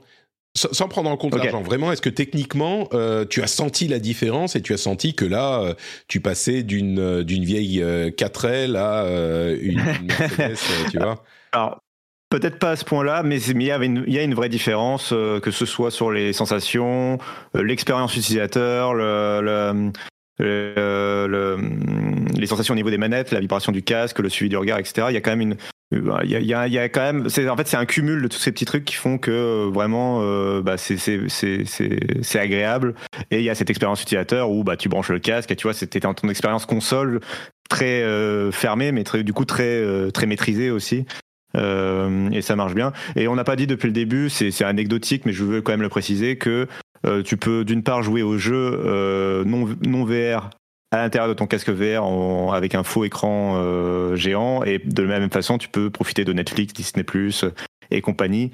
Euh, tu vois en mode euh, en mode immersif. Si t'as pas envie de prendre d'occuper la télé, si t'as pas envie, même si t'as envie d'être plongé un petit peu dans, dans, un monde du coup autour, bah, autour de l'écran, t'es dans le noir et tout, donc t'es es vraiment en situation d'immersion. Ça, peut être plaisant et l'écran est d'assez bonne qualité pour le coup pour que ça se justifie. Moi, j'ai trouvé que jusqu'à présent, euh, c'est toujours un cas d'usage assez anecdotique, mais euh, sur les précédents casques, je trouvais ça vraiment pas convaincant parce que l'écran était quand même de, pas assez bonne qualité, les lentilles et tout, ça te donnait pas euh, la bonne expérience. Là, on y arrive, je trouve. moi, je trouve. Enfin, j'ai pu regarder un épisode, par exemple, de, You sur Netflix et j'ai passé un bon moment. parce que voilà, j'étais dans, dans, mon monde, dans le noir, dans une salle presque salle de cinéma, voilà. D'accord. Et que tu as un écran OLED devant toi et que du coup ça marche bien. C'est intéressant que tu le tournes de cette manière parce que moi j'ai jamais été convaincu par cette utilisation non plus. Donc je suis content que ça soit ton cas aussi et que du coup ton, ton avis euh, est, je dis pas que je dis pas que tu vas regarder toutes tes séries comme ça et, je suis sûr que comme ça te coupe quand même du, monde euh, et socialement etc. Donc je pense que que ça peut poser problème, mais euh, mais disons que le, au moins technologiquement parlant, le cas d'usage est je trouve plus convaincant maintenant. D'accord. Moi, j'ai du mal à imaginer quelqu'un qui le fait, euh, qui l'utilise vraiment, mais je pense qu'il y en a, donc euh, pourquoi pas. Est-ce que il reste une chose qu'on n'a pas dit? Alors, on n'a pas parlé des autres jeux spécifiquement, mais mais mais généralement, il y en a. Vous pourrez aller voir les tests, hein, euh, et il y en a des bons. Euh, des, des, piliers de la réalité virtuelle, comme on le disait. Je continue à être euh, à être euh, dubitatif sur le succès commercial de l'appareil, dont Sony ne manquera pas de nous vanter les chiffres, je suis sûr, dans six mois, mais ou même dans, dans après le lancement dans une semaine. On l'a pas précisé, il sort le 22 février, donc dans une semaine euh, à publication de cet épisode. Euh, mais, mais bon, moi je pense qu'il est trop cher, je continue à le penser, et que la, la tranche d'utilisateurs qu'il vise est trop, euh, est trop fine. Euh, maintenant, je serais heureux d'avoir tort et d'en voir émerger un écosystème euh, hyper viable pour la VR qui la fera progresser, parce que pour moi c'est une vraie, une vraie occasion, opportunité euh, commerciale, enfin industrielle, je dirais, pour pousser la VR et, et, je serais très content de la voir euh, grandir encore plus qu'elle n'est aujourd'hui. Mais bon, on verra. Euh, peut-être que l'avenir me donnera tort. Euh, moi, j'attendrai qu'il passe à, à 400 euros, on va dire. J'imagine que ça viendra un jour avec des promos à, à Noël. Euh, et on verra, on verra si ça se produit. Et peut-être qu'à ce moment, je me laisserai convaincre s'il y a plus de titres. Mais à ce stade, je reste euh, prudent. Est-ce qu'il y a des choses qu'on a oublié de dire sur, sur le casque ou les à côté ou? Je vais juste rajouter une précision par rapport à ta conclusion qui me semblait assez correcte dans l'ensemble. C'est juste quand tu insistes sur le côté, euh, sur les perspectives de vente du PSVR, c'est pas qu'une question d'analyse de, marché ou quoi que ce soit. C'est aussi que c'est le nombre de, de casques vendus qui va générer l'envie des développeurs d'adopter ce casque ou non, et donc de proposer des jeux sur le PSVR 2. Et donc c'est pour ça que c'est aussi important d'essayer d'imaginer un parc installé le plus gros possible. Et donc euh, le fait que ce soit et un accessoire d'une console, donc ça demande déjà de, ça restreint au parc installé limité de la PS5. Et à l'intérieur de ce parc installé, le fait que le casque soit cher restreint encore plus le marché cible. Bah, l'un dans l'autre, ça fait effectivement, je suis assez d'accord que ça, ça, risque de pas se vendre à des millions d'exemplaires. Et, euh, et, du coup, c'est problématique du point de vue du gros point d'interrogation de ce casque et du conseil qu'on peut faire ou pas à l'achat, de euh, quid du, suivi de Sony et quid du suivi des développeurs externes de, créer des jeux pour, pour cette plateforme-là. Euh, voilà. Oui, non, c'est complètement pour ça que, que je mentionnais cet aspect. Le fait que Sony fasse beaucoup d'argent sur ce trimestre, euh, ça m'intéresse parce que c'est intéressant, mais ça me préoccupe pas non plus plus que ça, tu vois. Euh, ma, ma, préoccupation est vraiment sur le parc installé, l'intérêt et la motivation des développeurs à continuer à la pousser. C'est pour ça que je mentionnais ça.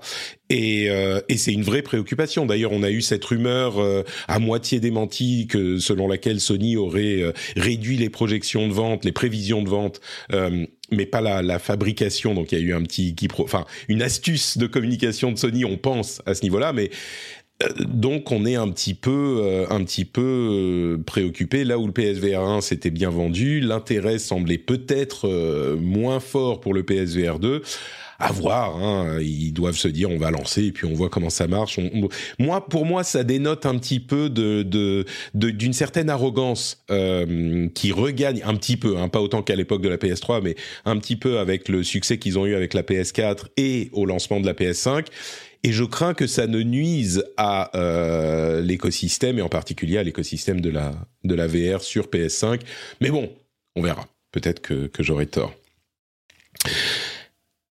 Bah écoute, Cassim, je pense qu'on arrive au bout de cette euh, longue discussion sur le PSVR. Eh oui, on a fait exactement les 15 minutes qu'on s'était dit avant l'enregistrement. Allez, PSVR 2, 15, 15 minutes, ça va suffire. Merci beaucoup d'avoir passé ce temps avec moi. Est-ce que tu peux nous dire où on peut te retrouver sur Internet? Et bon, il y a ton test qui sera déjà en ligne sur Frandroid euh, si on veut plus de détails au moment où vous écouterez euh, cet épisode, par exemple. Mais peut-être ça, peut-être d'autres choses. Ben oui, je vous invite à aller euh, lire mon test sur Frandroid et ça me ferait bien plaisir et me dire ce que vous en pensez. Vous pouvez me retrouver après euh, sur twitter.com, surtout euh, @notcassim et notez 2 sim et comme ça vous pourrez me dire si vous êtes d'accord ou pas euh, avec mon test. Est-ce que vous et si vous si vous avez surtout des questions supplémentaires auxquelles je n'aurais pas répondu, je me ferai une joie d'y répondre sur Twitter, sur le Discord de euh, la communauté Note Patrick. Euh, oui, vous avez normalement bien entendu un son de Discord qui se mute et qui se démute. J'avais pas mis en mode streamer et donc ça a fait les sons de notification. Désolé, c'était bien de chez moi, c'est pas de chez vous que, que ça vient. Euh, donc le lien vers le compte Twitter de Cassim sera dans les notes de l'émission et euh, bah, je suis sûr que vous le retrouverez à un moment pas trop trop loin quelque part chez des amis en podcast et en stream et en YouTube également. Merci beaucoup Cassim. Et puis nous, on retourne à notre émission euh, normale. Ciao, ciao. Amusez-vous bien. Ciao. Merci. Merci à Cassim de d'avoir passé un petit peu de temps euh, avec nous pour nous parler de tout ça. J'espère que ça vous aura aidé à euh, voir plus clair sur ce nouveau produit. Et on va donc se lancer dans un instant dans les jeux auxquels on a joué ces derniers temps. Avant ça, je vous rappelle tout de même que euh, cette émission est 100% financée. Bon, pas tout à fait. allez, on va dire en majorité, en grande, très très grande majorité, financée par Patreon. Et si vous vous appréciez le euh, l'émission, eh bien vous pouvez la soutenir financièrement, sur patreon.com/slash rdvjeux, obtenir des bonus incroyables, invraisemblables, comme par exemple le fait d'avoir des émissions sans pub, sans cette petite euh, promo au milieu, sans euh, avec en plus les time codes pour sauter quand Patrick dit des trucs qui vous intéressent pas, vous pouvez aller directement au test et review des invités, par exemple, hein, hasard. Vous avez aussi des after-shows, des euh, contenus, des éditos, ce genre de choses, et surtout la fierté, le bonheur euh, de, soutenir un créateur que vous appréciez, j'espère. Et donc euh, voilà, moi je fais comme ça, j'ai un petit budget que je consacre à, aux créateurs que j'apprécie. Et euh, en parallèle de ce que je peux faire sur euh, la presse et les choses un petit peu plus institutionnelles, j'ai mis une certaine somme sur, alors en l'occurrence Patreon, euh, parce qu'il y a beaucoup de gens sur Patreon, que je distribue à des créateurs que j'apprécie. Je vous encourage, si vous appréciez suffisamment et que vous en avez les moyens, les créateurs comme moi ou d'autres, à mettre un petit budget sur Patreon. Ça serait fort sympathique de votre part, un acte actif, presque militant j'aurais tendance à dire, euh, pour défendre ce en quoi vous croyez ou en tout cas ce que vous appréciez. Hiring for your small business? If you're not looking for professionals on LinkedIn, you're looking in the wrong place. That's like looking for your car keys in a fish tank. LinkedIn helps you hire professionals you can't find anywhere else, even those who aren't actively searching for a new job but might be open to the perfect role. In a given month, over 70% of LinkedIn users don't even visit other leading job sites. So start looking in the right place. With LinkedIn, you can hire professionals like a professional. Post your free job on linkedin.com slash people today. Summer's just around the corner, so give your body the care it deserves with Osea's best-selling Andaria Algae Body Oil. Created by infusing Andaria seaweed in barrels of botanical oils, it leaves skin silky soft and glowing. Plus, it's clinically proven to improve elasticity and deeply moisturize without feeling greasy. It's safe, clean, vegan skincare. Get 10% off your first order at oseamalibu.com with code GLOW, plus free shipping on orders over $60. Et donc, sans jingle toujours, on va parler des jeux auxquels on joue en ce moment avec notamment, euh, j'ai envie de dire, le plus gros jeu, peut-être que Marion sera pas d'accord, mais le plus gros jeu de la semaine. Tout de suite. Elle a, non, mais tu as exprimé un tel enthousiasme pour le remake de Pharaoh. Euh, ah que je me suis dit, bon, là, elle est, elle est occupée à autre chose. Mais on va y venir. Avant ça, euh, il y a Wild Hearts, qui est un jeu édité par Electronic Arts, mais développé par euh, Omega Force. Les développeurs, c'est un développeur japonais, et c'est notamment les développeurs. Merde, c'est quoi le, le, développeur Enfin, Omega Force, c'est l'équipe. Euh, c'est Koei C'est c'est bien ça, oui, je me, je me trompe pas. Euh, je, le savais complètement avant que tu le dises, euh, Damien, je n'avais pas du tout, je me rappelle. Euh, et donc, Wild Hearts, c'est ça semble être très clairement un concurrent à Monster Hunter et c'est pas si surprenant parce que Omega Force était à l'origine de euh, d'un gros concurrent de Monster Hunter qui s'appelle Tokiden qui est pas hyper connu en Occident mais qui a fait son petit trou on va dire c'était l'un des concurrents principaux à, euh, à Monster Hunter au Japon. Il y a eu deux épisodes là on a un petit peu l'impression que euh, c'est le 3 le, le, Tokiden 3 dont ils se sont dit bon, euh, Tokiden ça marche pas trop, on va faire un deal avec EA, euh, ils veulent une nouvelle licence. Et eh ben voilà Wild Hearts et on rajoute quelques trucs et ça change quand même un petit peu, mais on sent les racines. Et toi, là, ce qui m'a intéressé plus particulièrement euh, dans ton ton approche, c'est que t'étais pas hyper, t'avais pas réussi à rentrer dans les, euh, les, les Monster Hunter, mais Wild Hearts t'a séduit. Alors, déjà, je tiens à dire à Marion que j'aime beaucoup Pharaoh. Euh, le jeu de l'époque, donc euh, il faut pas m'en vouloir. J'aime beaucoup aussi ce jeu, donc désolé si Wild Hearts prend la, vedette. Ah mais je ne juge personne. Euh, ouais, bah, en fait, Monster Hunter, j'ai essayé, mais alors vraiment sur que ce soit World ou Rise après sur Switch, j'ai essayé, mais ça a jamais pris. Alors déjà parce que comme je disais dans, dans ma vidéo, comme je suis un joueur solo, euh, je pense qu'il y a quand même une grande partie de l'intérêt de, ce genre de titre qui vient du mode multi. L'idée, c'est quand même de se retrouver avec des copains pour, euh, pour y jouer. Et je trouvais qu'en solo, c'était un petit peu. Euh, un petit peu abrupt, un peu trop sec, et j'avais pas. Je sais pas, il manquait quelque chose pour me faire accrocher.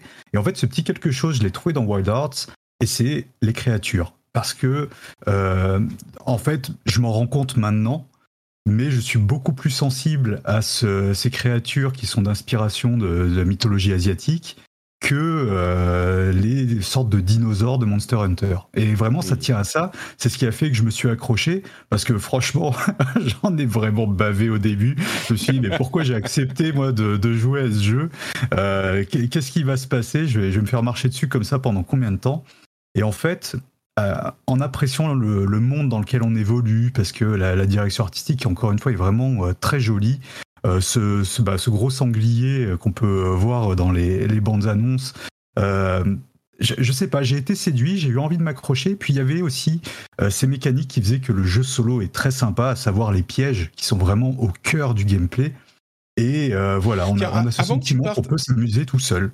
Avant que tu partes sur les spécificités de euh, Wild Hearts, euh, je me rends compte qu'on n'a pas expliqué ce que c'était que Monster Hunter. Je pense que la plupart des gens le connaissent, surtout depuis l'avènement du, World qui a connu un grand succès. Mais juste pour rappeler en deux secondes, euh, un Monster Hunter et un Monster Hunter, Hunter like, c'est quoi?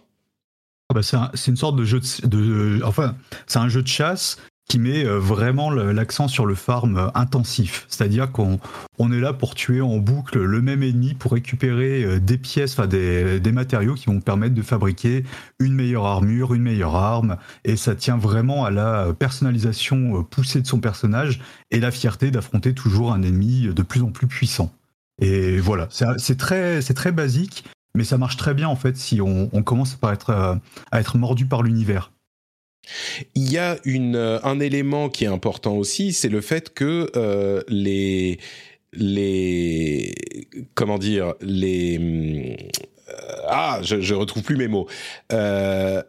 Le système de combat est je dirais pas punitif mais clairement compliqué à prendre en main. On a des animations qui ne s'interrompent pas. Euh, on a des, des, des armes extrêmement différentes, plusieurs armes qui, qui sont un petit peu comme des classes de personnages. Euh, donc, j'ai l'impression que c'est un petit peu ça aussi qui fait euh, que le jeu est difficile à prendre en main. Ces animations qui s'interrompent pas. Et il faut savoir quand taper, faire attention aux patterns. C'est presque. Alors, je suis désolé, je suis sûr que l'esprit de, de, de Exerve euh, euh, fronce des sourcils en m'entendant ça encore que peut-être pas, je crois qu'il en parlait dans son test aussi. Euh, c'est presque Dark comme euh, approche de ce type de combat, même si c'est pas aussi rigoureux. On est un petit peu dans cet esprit-là, quoi. Bah, je, ne sais pas si on peut aller euh, jusqu'à faire cette comparaison, mais il y a quelque chose, en fait, c'est un jeu pour les gens persévérants. C'est-à-dire mm. que si on est du genre à se décourager rapidement, non, il faut pas jouer à ça parce que c'est clair qu'on va être vite dégoûté. Et euh, en fait, pour prendre en main Wild Arts, il faut passer par cette phase d'observation qui est frustrante et phase d'observation à laquelle je ne suis pas forcément habitué. Euh, parce que euh, voilà, moi j'aime bien foncer tête baissée, un peu bas du front. C'est-à-dire que dans un, Souls, par exemple, je vais faire un build force et, et je vais y aller vraiment, allez, tête baissée. Et là, en fait, ça marche pas du tout. C'est ce que j'ai fait au début. Je me suis fait mais rouler dessus. Et à un moment, je me suis dit bon, observe, observe les créatures et regarde ce qui se passe. Et en fait, quand on les observe, on remarque comment elles, euh, elles se déplacent, on va bien repérer leurs attaques, etc. Et bah, tout devient naturel en fait. Et on se fait à ce rythme qui est un petit peu particulier où il faut attendre, il faut bien positionner ses pièges, il faut euh, voilà prendre le temps en fait. Hmm. Alors justement, tu parlais des pièges. Euh, encore une fois, on a rappelé le principe de Monster Hunter, mais c'était pour, pour par principe parce que la plupart des gens connaissent il y a quand même ces spécificités dans Wild Hearts euh, qui en font une partie du, comment dire, ça, joue dans l'attrait qu'il a eu pour toi. Euh, tu peux nous reparler donc effectivement des pièges et peut-être d'autres choses s'il y en a? Bah, c'est vraiment le cœur du gameplay. Pour le coup, on incarne un chasseur qui est euh, a priori la seule personne capable de construire des pièges dans le monde dans lequel il évolue. Donc euh, tout le monde est en admiration devant lui. Ah, c'est fantastique, c'est l'élu, euh, Matrix, etc. Euh, et du coup, on, se retrouve à pouvoir construire des objets qui, en apparence, sont des objets simples. Par exemple, poser une caisse sur le sol. Bon, bah après, on se rend compte qu'on peut en empiler trois. Ça fait une sorte de petite tour, on grimpe dessus et quand on se jette depuis cette tour, eh ben on est propulsé dans les airs et on peut retomber sur le dos d'un de, la créature pour la, la frapper par-dessus, ce qui fait en général plus de dégâts.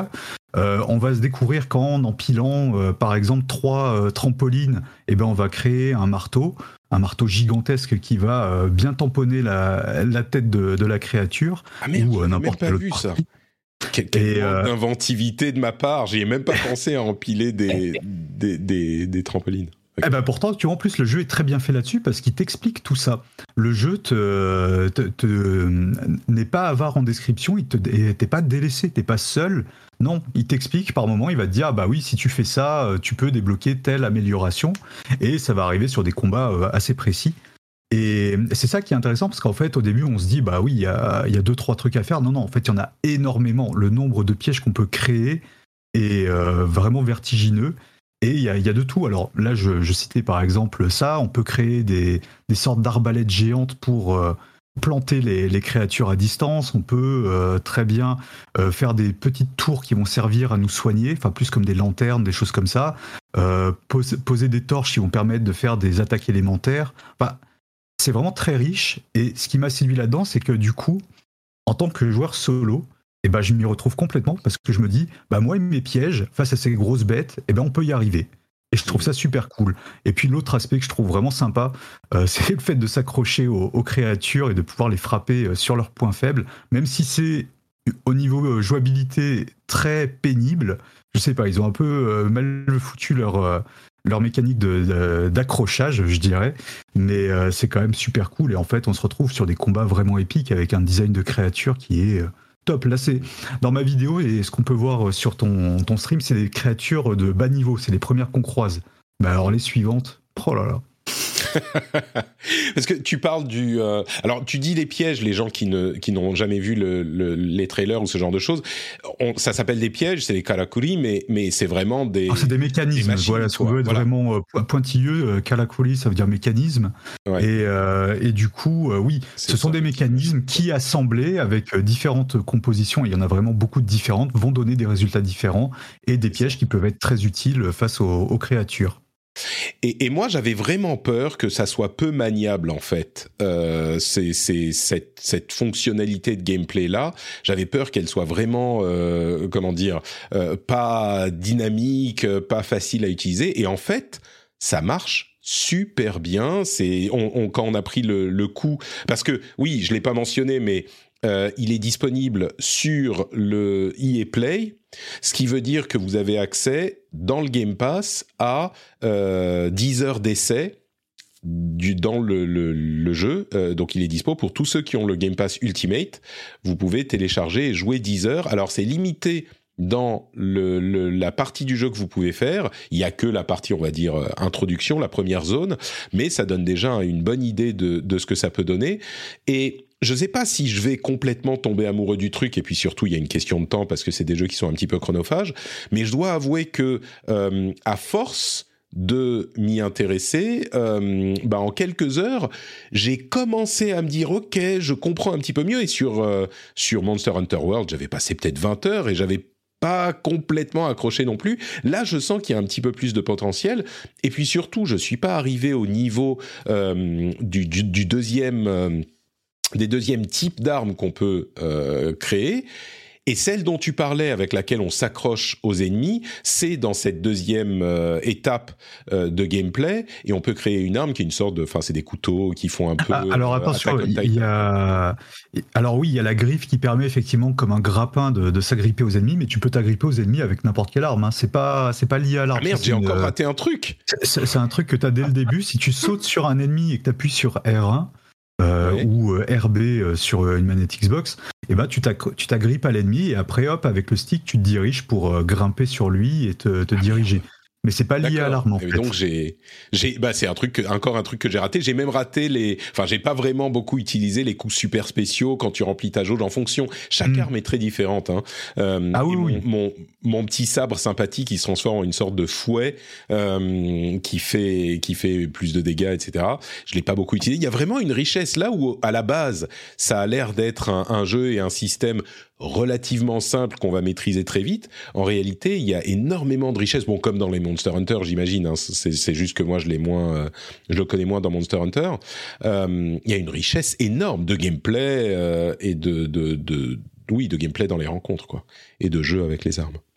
Ah oui, c'est ça. Il est, vraiment très riche. Et c'est vrai que bah, j'ai commencé mon, test en vidéo en disant que j'avais pas accroché à Monster Hunter, et, j'ai l'impression qu'en fait, il y a plein de gens qui se sentent agressés par, euh, par cette remarque, je sais pas comment l'expliquer, plein de gens qui dans les commentaires viennent me dire mais non mais t'as rien compris, etc. Mais c'est pas que j'ai pas compris, c'est juste que euh, ça m'a pas parlé et que euh, j'étais beaucoup plus sensible en fait à l'univers de Wild Arts que celui de Monster Hunter.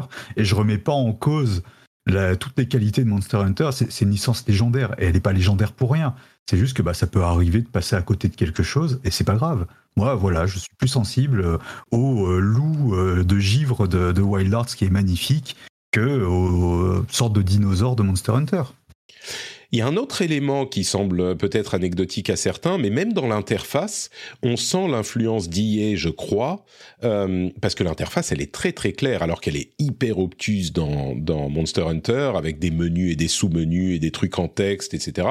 Là, on est quand même euh, dans une euh, dans une interface qui est beaucoup plus, je trouve en tout cas, beaucoup plus claire, beaucoup plus proche de ce qu'on peut euh, attendre en Occident.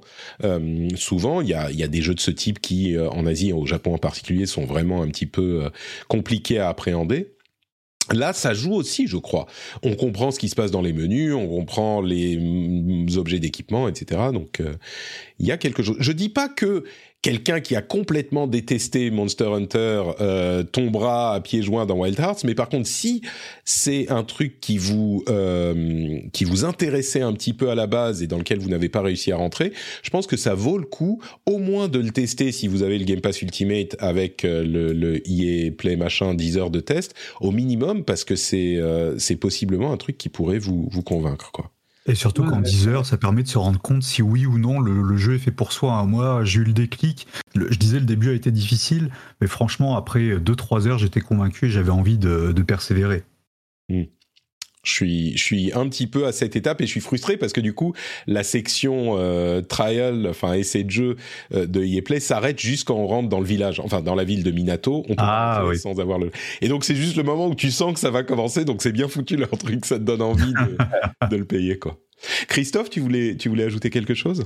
Ah non, non, non, mais, mais j'ai commencé aussi. Alors, je suis pas aussi loin euh, que toi, euh, Damien. Euh, mais non, non, mais vous avez tout dit. Moi, je trouve que d'ailleurs, on le voit là vite fait un petit peu dans les, dans les, dans les commentaires. C'est vraiment pour ceux qui. Alors, évidemment, je suppose que quand on aime Monster Hunter, ça, ça peut convenir aussi. Mais c'est vraiment pour ceux comme vous, comme moi, qui, qui avons envie d'aimer ce genre de jeu et qui, pour X et X raisons, n'avons pas vraiment réussi. Enfin, moi, je me retrouve là-dedans à rentrer parce que parce qu'il y a quand même, euh, comme tu le disais, euh, les menus, c'est difficile d'accès, c'est un peu austère, euh, et puis la maniabilité est quand même un peu lourde. Tu faisais le parallèle avec, avec certains Souls, etc. Enfin, il y, a une, y a une technicité et un côté aride qui est pas simple à, gérer, et moi qui m'a souvent laissé aussi au bord du truc alors que j'ai très envie d'y jouer et d'aimer ça.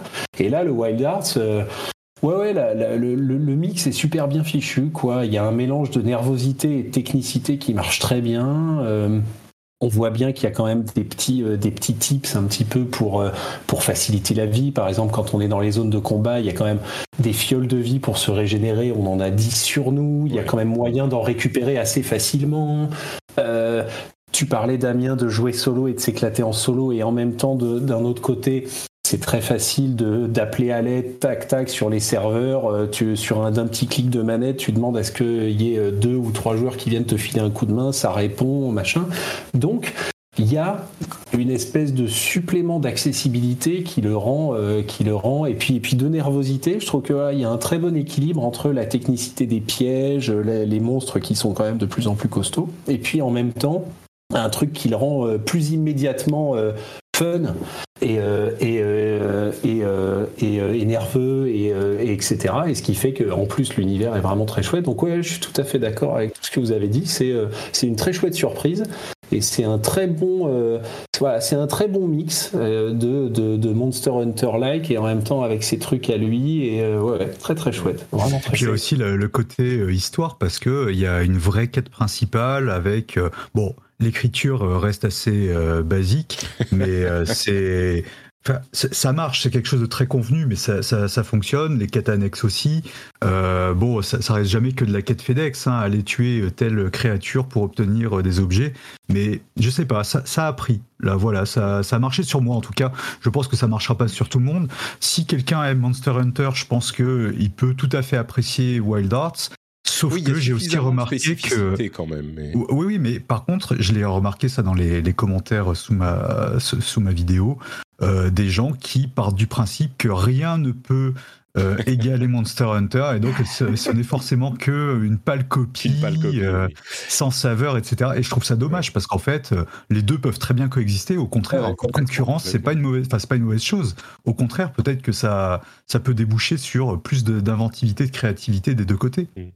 Bah, il y a vraiment cet aspect, tout, tout l'aspect Karakuri qui, qui, qui, fait que c'est une approche différente et qui euh, qui peut apporter quelque chose aux gens qui. Enfin, moi, je conseillerais vraiment aux gens qui sont super fans de Monster Hunter euh, d'au moins y jeter un coup d'œil. Il y a, y a, aucun souci là-dessus. C'est pas 100% la même chose. Enfin, on est clairement dans le même style de jeu, quoi. Si je dis à quelqu'un qui adore euh, Street Fighter de tester King of Fighters, voilà, ça va pas être non plus. Euh, il y, a, y, a, des gens qui vont être euh, par principe opposés au jeu de SNK, mais c'est quand même un truc qu'on peut apprécier.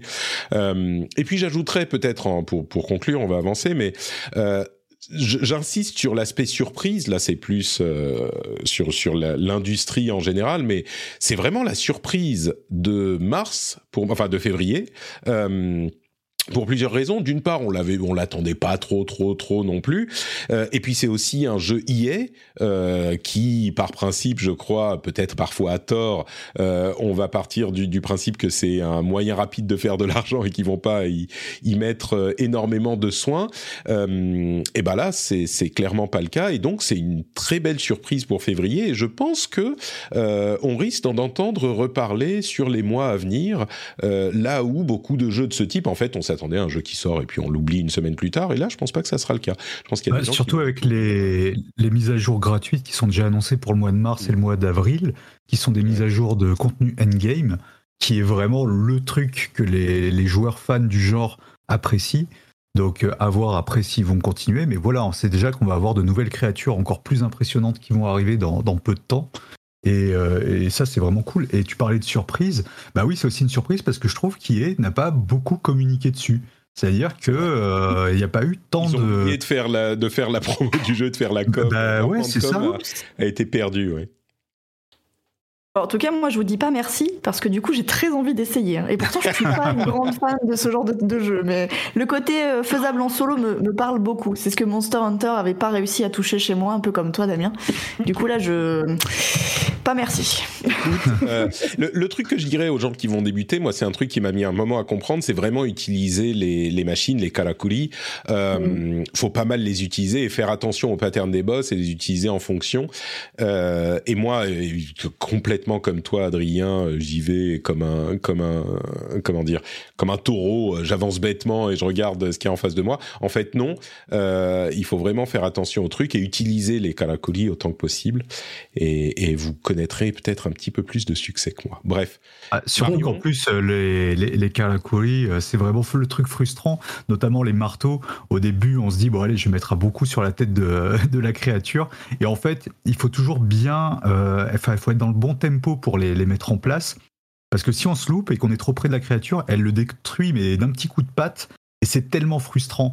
Donc on passe par cette phase de frustration où on les place toujours mal et toujours même au mauvais moment parce qu'il y a un petit temps de latence entre le moment où il se construit et le moment où il s'active. Et ça, ça rend fou. Mais une fois qu'on a bien chopé le, tempo, bah alors là, c'est du plaisir et on s'amuse à les disposer autour de la créature. Oh là là. C'est vraiment, c'est amusant en fait. Voilà, c'est très amusant. Marion, tu sais ce qu'il te reste à faire, Game Pass Ultimate pour le tester. Euh... Ah bah je, malheureusement, je l'ai. Donc du coup, pas merci. Ah, voilà, je sais ce que je vais faire cet après-midi. Merci. Tu vas, tu vas avoir de quoi t'occuper un petit peu en plus des autres jeux que, auxquels tu joues en ce moment.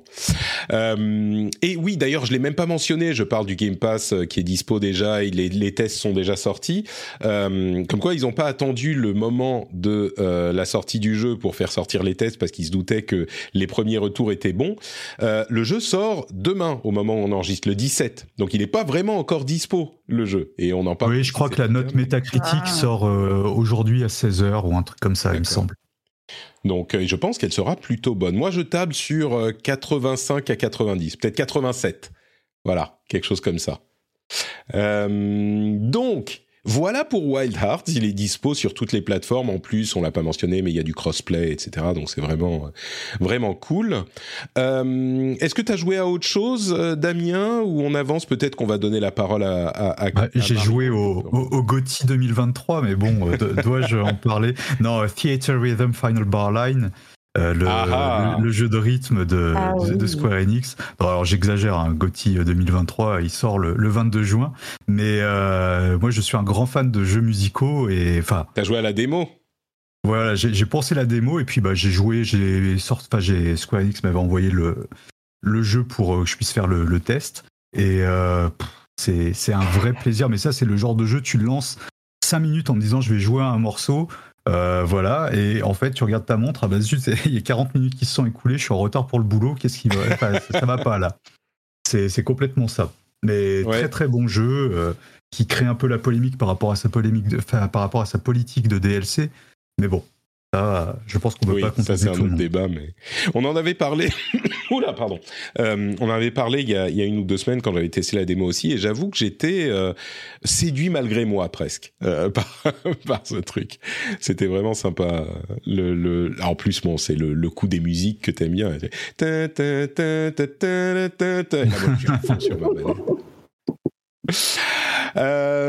Marion, du coup, Oui.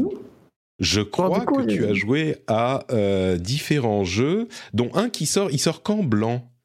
Alors, Là. Blanc, il est sorti le 14 sorti. février pour la, pour Ah, la Saint-Valentin. Pour la Saint-Valentin, Oui, oui. bien sûr. Et Alors, oui, Blanc, très bon timing. Moi, je pense que tu un peux dire jeu- blanc. Bon, je, je fais. Est-ce que les Blank. développeurs disent blanc? Blank. Bah, ils Blanc. sont, ils sont nantais, donc je pense Ah que bah oui. donc ils disent blanc. Oui, oui, c'est Euh, nantais, c'est français. J'adore les jeux français. Eh ben justement, parlons-en. C'est un jeu qui avait été présenté il y a quelques mois, euh, un petit jeu indé en noir et blanc où on joue deux petits animaux tout mignons. Euh, on peut jouer en coop d'ailleurs, euh, que beaucoup de gens attendaient. J'ai l'impression que, alors. Je veux pas être euh, être méchant avec nos amis nantais, mais j'ai l'impression que les retours sont pas aussi positifs que les attentes euh, étaient élevées. Mais du coup, toi, puisque toi tu l'as eu entre les mains, qu'en, penses-tu? Et puis, de quoi il s'agit exactement? Alors, Blanc, il s'agit donc d'un jeu qui ne se fait qu'en coop, qu'elle soit locale ou en ligne. On ne peut pas jouer tout seul. Ah, Euh, ce qui est déjà plutôt, moi je trouve ça plutôt appréciable, c'est un vrai parti pris. Et donc c'est un jeu où le l'un des joueurs euh, dirige un petit loup noir et le second un petit fan blanc qui vont devoir en fait s'entraider pour arriver à retrouver euh, leur, euh, leur, euh, leur leur famille respective. On va dire ça comme ça. Alors association euh, forte, enfin de comment dire euh, pour pour la cause ou véritable amitié, euh, les gens verront ce qu'ils veulent. Mais en tout cas c'est un jeu voilà de d'exploration entre puzzle en fait et aventure. C'est très mignon, c'est très poétique, c'est très doux en fait comme jeu. Euh, le noir et blanc est extrêmement bien exploité. On a l'impression que le ciel est fait au fusain. Enfin, c'est très très beau. Et je peux comprendre que les retours soient pas aussi dithyrambiques qu'on aurait pu euh, l'attendre, parce qu'en fait, je pense qu'il y a eu beaucoup trop de comment dire. euh, on, on a on a espéré trop de choses de ce jeu.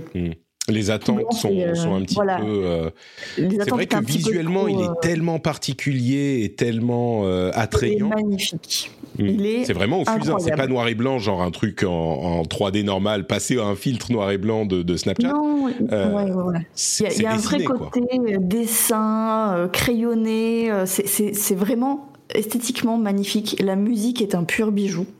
Euh, vraiment, euh, ça m'a rappelé Breath of the Wild au début, mais parce que j'ai zéro culture musicale. Voilà, il y a trois notes de piano, euh, moi j'ai dit c'est Breath of the Wild. Euh, c'est très doux, c'est très beau, c'est extrêmement bien rythmé et c'est très facile comme jeu en fait. Alors c'est un jeu qui, en pour moi, s'adresse euh, aux couples aux amis euh, qui veulent passer une soirée ensemble ou aux parents enfants en fait. Parce que c'est vraiment accessible aux plus petits et le jeu dure allez euh, deux heures c'est tout. Donc effectivement je pense que c'est là où le bas blesse. C'est la durée de jeu en fait qui est très courte. Mais l'expérience est très intense très mignonne. Donc moi j'ai beaucoup aimé euh, Est-ce qu'il y a des moments où ça fait peur? Parce que moi, tout de suite, tu, tu dis on peut jouer à deux, machin. Je pense à mon fils et il est, très impressionnable encore. Il a que 5 ans et il est, il est vraiment. Est-ce qu'il y a des moments où ça fait peur ou pas? Il y a deux moments où euh, tu as, un- as une petite peur. Parce que tu as l'impression que. En, en fait, euh, euh, donc vous êtes deux animaux trop choupis et vous allez aider d'autres animaux choupis que vous allez croiser sur la route, euh, dont des petits moutons. Et il y a un moment où on se dit Mon Dieu, le petit mouton va-t-il survivre? Rassurez-vous, il n'y a aucune mort dans ce jeu. Voilà, il n'y a pas de mort. Et euh, on ne peut pas non plus mourir. Il n'y a pas de possibilité d'échec. Il n'y a pas de fail state. Euh, non, c'est impossible. Vraiment, euh, c'est vrai, c'est juste euh, du puzzle, très doux, très mignon. C'est pour moi une très bonne introduction aux jeux vidéo pour les, pour les petits. Euh, je suis sûre que ça doit faire travailler leurs yeux, en plus avec le noir et blanc, vous savez, là, les, contrastes, tout, tout, ça. mais voilà, nous on l'a fait en fait, pour tout dire, hier soir avec mon conjoint. Et c'était vraiment très très chouette. Et, alors, mon conjoint est le meilleur euh, bêta-testeur. C'est quelqu'un qui ne joue pas du tout aux jeux vidéo. Donc, si je veux tester l'accessibilité d'un jeu, je lui passe la manette globalement et j'observe. D'accord. donc, là, il a, ça réussi. tout seul. Donc, ça va. Ça roulait tout seul. C'est même lui qui trouvait des, petites choses. C'est mieux à la manette. Ouais. je veux dire, c'est manette et un bouton, c'est ce genre de truc euh, très simple. Alors, euh. il y a le stick directionnel et deux boutons. D'accord. Voilà. Ok. C'est ultra simple. Sur PC, on peut jouer au clavier, mais je, je pense que la manette est quand même plus, plus recommandée pour, pour cette petite aventure. En tout cas, voilà, j'ai un petit, coup de cœur, euh, petit jeu mignon. Effectivement, il est très court. Euh, J'imagine qu'il coûte pas le prix d'un jeu complet. Euh, il coûte 14,99€ si je me trompe pas. Après, euh, on va pas se mentir, la réalisation est sublime. Ça a mis 5 ans à sortir. Euh, Cassius Ludi, le studio qui est derrière le jeu, est plus habitué à faire de, de, la programmation, des applications, des choses comme ça. Je crois, je crois que c'est leur premier vrai jeu. c'est un jeu d'ailleurs issu de Game Jam, donc c'est vraiment une aventure sur le long cours. Moi, j'ai pas tendance à faire une équation temps de jeu prix. Euh, je pense que ça les vaut. Voilà. Si vous savez à quoi vous attendre et si ça correspond à ce que vous voulez, euh, moi je trouve pas que ce soit trop cher pour euh, deux très belles heures de jeu. et surtout, mais cette musique, moi je, ça me transporte. Vraiment, je veux le vinyle. Euh, tu me tu me convaincs euh, là aussi où je partais comme je le disais pas forcément euh, client. Là tout à coup je me dis ah mais et, et, justement 14 euros c'est un petit prix quoi. Ce que ce que je voulais dire c'est que j'imagine que c'est pas un jeu qui coûte 60 non, 14 euros pour une petite aventure c'est une place de ciné et demi ça ça peut valoir le coup quoi. oui c'est ça. Et puis et puis pour le coup je pense que la rejouabilité quand les enfants grandissent elle peut elle peut se faire aussi. Enfin voilà c'est pas c'est pas un investissement que de deux heures. Et euh, la soirée était très chouette. Super, donc blanc, merci beaucoup. Et puis là, on arrive au moment euh, que tu attendais. Là, tu te, te retiens depuis tout à l'heure pour euh, ne pas... Là, je mets ma coiffe égyptienne, là, c'est bon. donc, tu as, as, aussi ah, joué à Pharaon, et je vais avouer un truc qui va me, euh, me faire perdre des points de gamer. Euh, j'avoue que je ne connaissais pas Pharaon ah jusqu'à ce qu'on en entende jusqu'à ben Mais qu'as-tu fait de ta vie jusqu'à présent? C'est ça. et c'est ce que c'est ce que ce que j'ai l'impression euh, ce qui devrait être ma question la question suivante dans ma vie. alors du coup, je te demande qu'est-ce que c'est que Pharaon? Et qu'est-ce que c'est que Pharaon remake? Euh, bah écoute, Pharaoh, c'est un city builder à la SimCity, mais en Égypte antique. Voilà, je, très simple. moi, je le décris comme ça. Ouais, moi je le décris comme ça. C'était un jeu années 90, si je dis pas de bêtises. Euh, j'étais toute petite. Donc je sais pas, pour moi c'est les années 90. Euh, je vais vérifier quand même avant de dire des grosses bêtises. Mais en tout cas, Pharaoh New Era. Christophe, pardon? Oui, non, mais ça doit être ça. Ça doit être 99, comme euh, c'était après 6h03, je crois. Oui, c'est ça, ça, exactement. Doit être 99. C'est ça, merci beaucoup. Bah oui, j'avais j'avais 8 ans. Euh, donc voilà. Euh, donc forcément, moi, c'est un jeu qui me parle beaucoup. C'est le jeu de l'enfance, c'est les premiers city builders. Et là, eh bien, c'est un studio euh, breton, si je ne me trompe pas, Triskel en même temps. Donc c'est aussi français qui vient de sortir un remake de ce jeu. Il est sorti donc hier pour nous, hein, le 15 février. Pharaoh A New Era et c'est du bonbon. Enfin, je veux dire, moi, je retrouve toutes les sensations de l'époque. Euh, vraiment, faut pas chercher non plus des, comment dire, des améliorations, des ajouts euh, extraordinaires, mais du peu que j'ai vu pour l'instant, parce que j'avoue, je n'ai pas encore passé la dizaine d'heures, donc je, mon jugement est en suspens, mais le côté nostalgie fonctionne euh, évidemment à 2000%. Moi, je, je suis complètement fan je retrouve toutes les sensations de, des années 90. J'allais essayer de faire le calcul, mais d'il y a très longtemps, vous voyez. Euh, c'est 99, euh, effectivement, hein, j'ai vérifié. Voilà, c'était il y a très très longtemps. Donc on retrouve vraiment toutes les sensations, il y a ce côté nostalgie. Et encore une fois, parce que je vais boucler, la bande son est incroyable et devinez pourquoi, c'est exactement le même compositeur que pour Blanc. Oh, ah voilà. D'accord. Voilà, donc Louis Godard, qui est euh, à mon sens un des talents à suivre au niveau de, la musique de jeux vidéo, de la composition et du sound design, et donc derrière Blanc et aussi derrière le, remake de Pharaoh, il a repris toute la bande son de l'époque et il a réarrangé en fait avec l'aval des compositeurs originaux euh, pour faire quelque chose déjà de de plus moderne évidemment, euh, de respectueux. Et en plus euh, comment dire de plus respectueux aussi des, instruments égyptiens. à l'époque, on ah s'était permis quelques petites fantaisies. Et là, il y a eu vraiment un, travail de recherche et la musique aussi est folle. Donc, au niveau immersion, city building, en plus, c'est le genre de c'est le genre de jeu, vous voyez, je ne suis pas très douée en jeu de gestion, genre vraiment pas du tout. Euh, mais celui-là est vraiment accessible pour le coup. Je me sens pas du tout oppressée par des dizaines de variables à gérer, etc. Hmm. C'est très très bien. C'était le cas à l'époque aussi ou ils ont, ils ont simplifié ou non, non, non, c'est pas simplifié. À l'époque aussi, c'était très accessible. Donc il y a vraiment un côté euh, très doux aussi à jouer à, à Pharao. C'est extrêmement bien expliqué. Euh, le pas à pas est top. Moi, je, moi, vous savez, je, fonce hein. très clairement. Là, c'est bon, j'ai mon déguisement. Je suis Cléopâtre. c'est parti. Euh, non, je recommande vraiment. C'est les deux sorties indé françaises de la semaine et je, je, j'appose mon, mon petit tampon. S'il le D'accord. On a le, tampon Yamukas, euh, et plaf plaf sur les deux. Très bien. Euh, et, du coup, euh, bah, j'ai l'impression que vous êtes euh, un petit peu tous les trois sur la même longueur d'onde. Alors sur Blanc, je ne sais pas si vous y avez tous joué, mais sur Pharaoh, j'ai l'impression que c'est votre cam, votre cam à tous, non? Ah bah, aussi. Ah non, moi, je voulais parler, moi, à cette époque-là. Euh, non, mais moi, je suis plus comme toi. À cette époque-là, toi, toi tu, moi, tu sortais avec des filles, tu vois. Moi, à cette époque-là, oui, voilà, déjà, déjà je, je, fais le calcul, j'avais pas 8 ans du tout, du tout, du tout. Euh, et, euh, et puis j'avais, j'étais, j'étais sur ma PlayStation comme un, j'étais, voilà, c'était vraiment une grosse période très console, PlayStation, MGS, Silent Hill, laissez-moi tranquille, j'avais pas de PC. Donc, non, non, je vais, c'est pour ça. Je vais vous laisser enchaîner. moi, Pharaon, je connaissais de nom, mais j'en suis là. Ah, ah oui, d'accord. Bah, et du coup, c'est Marion qui nous apprend la vie et qui nous apprend les vrais jeux. C'est ça, c'est ça. Mais oui, mais non, moi j'étais au Japon. Au Japon, ils connaissaient pas à l'époque ce que c'était le PC. Euh, c'était c'était des, des, des mythes euh, de, de, de gaijin étranges, ces choses-là. Donc oui, forcément. Très bien. Euh, je vois aussi que tu as noté dans les notes euh, Tales the Backbone Prelude. Prelude. Oui, tout à fait. Ben, c'est le jeu que j'ai testé pour euh, Canard, PC pour le coup.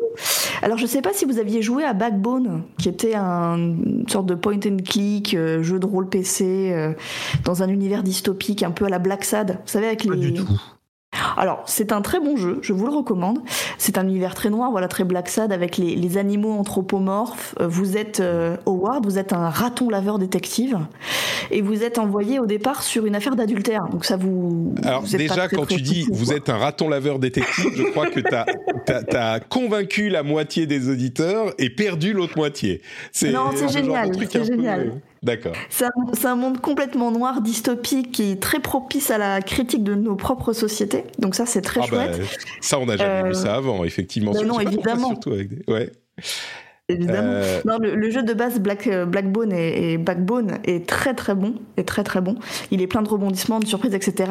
Et Tales, The Backbone Prelude, est en fait un, un préquel euh, où on suit le parcours de quatre personnages que l'on connaît, enfin trois personnages que l'on connaît déjà et un nouveau, et euh, donc exactement le même genre de jeu, hein, entre point and click, jeu de rôle, euh, dialogue à choix multiples.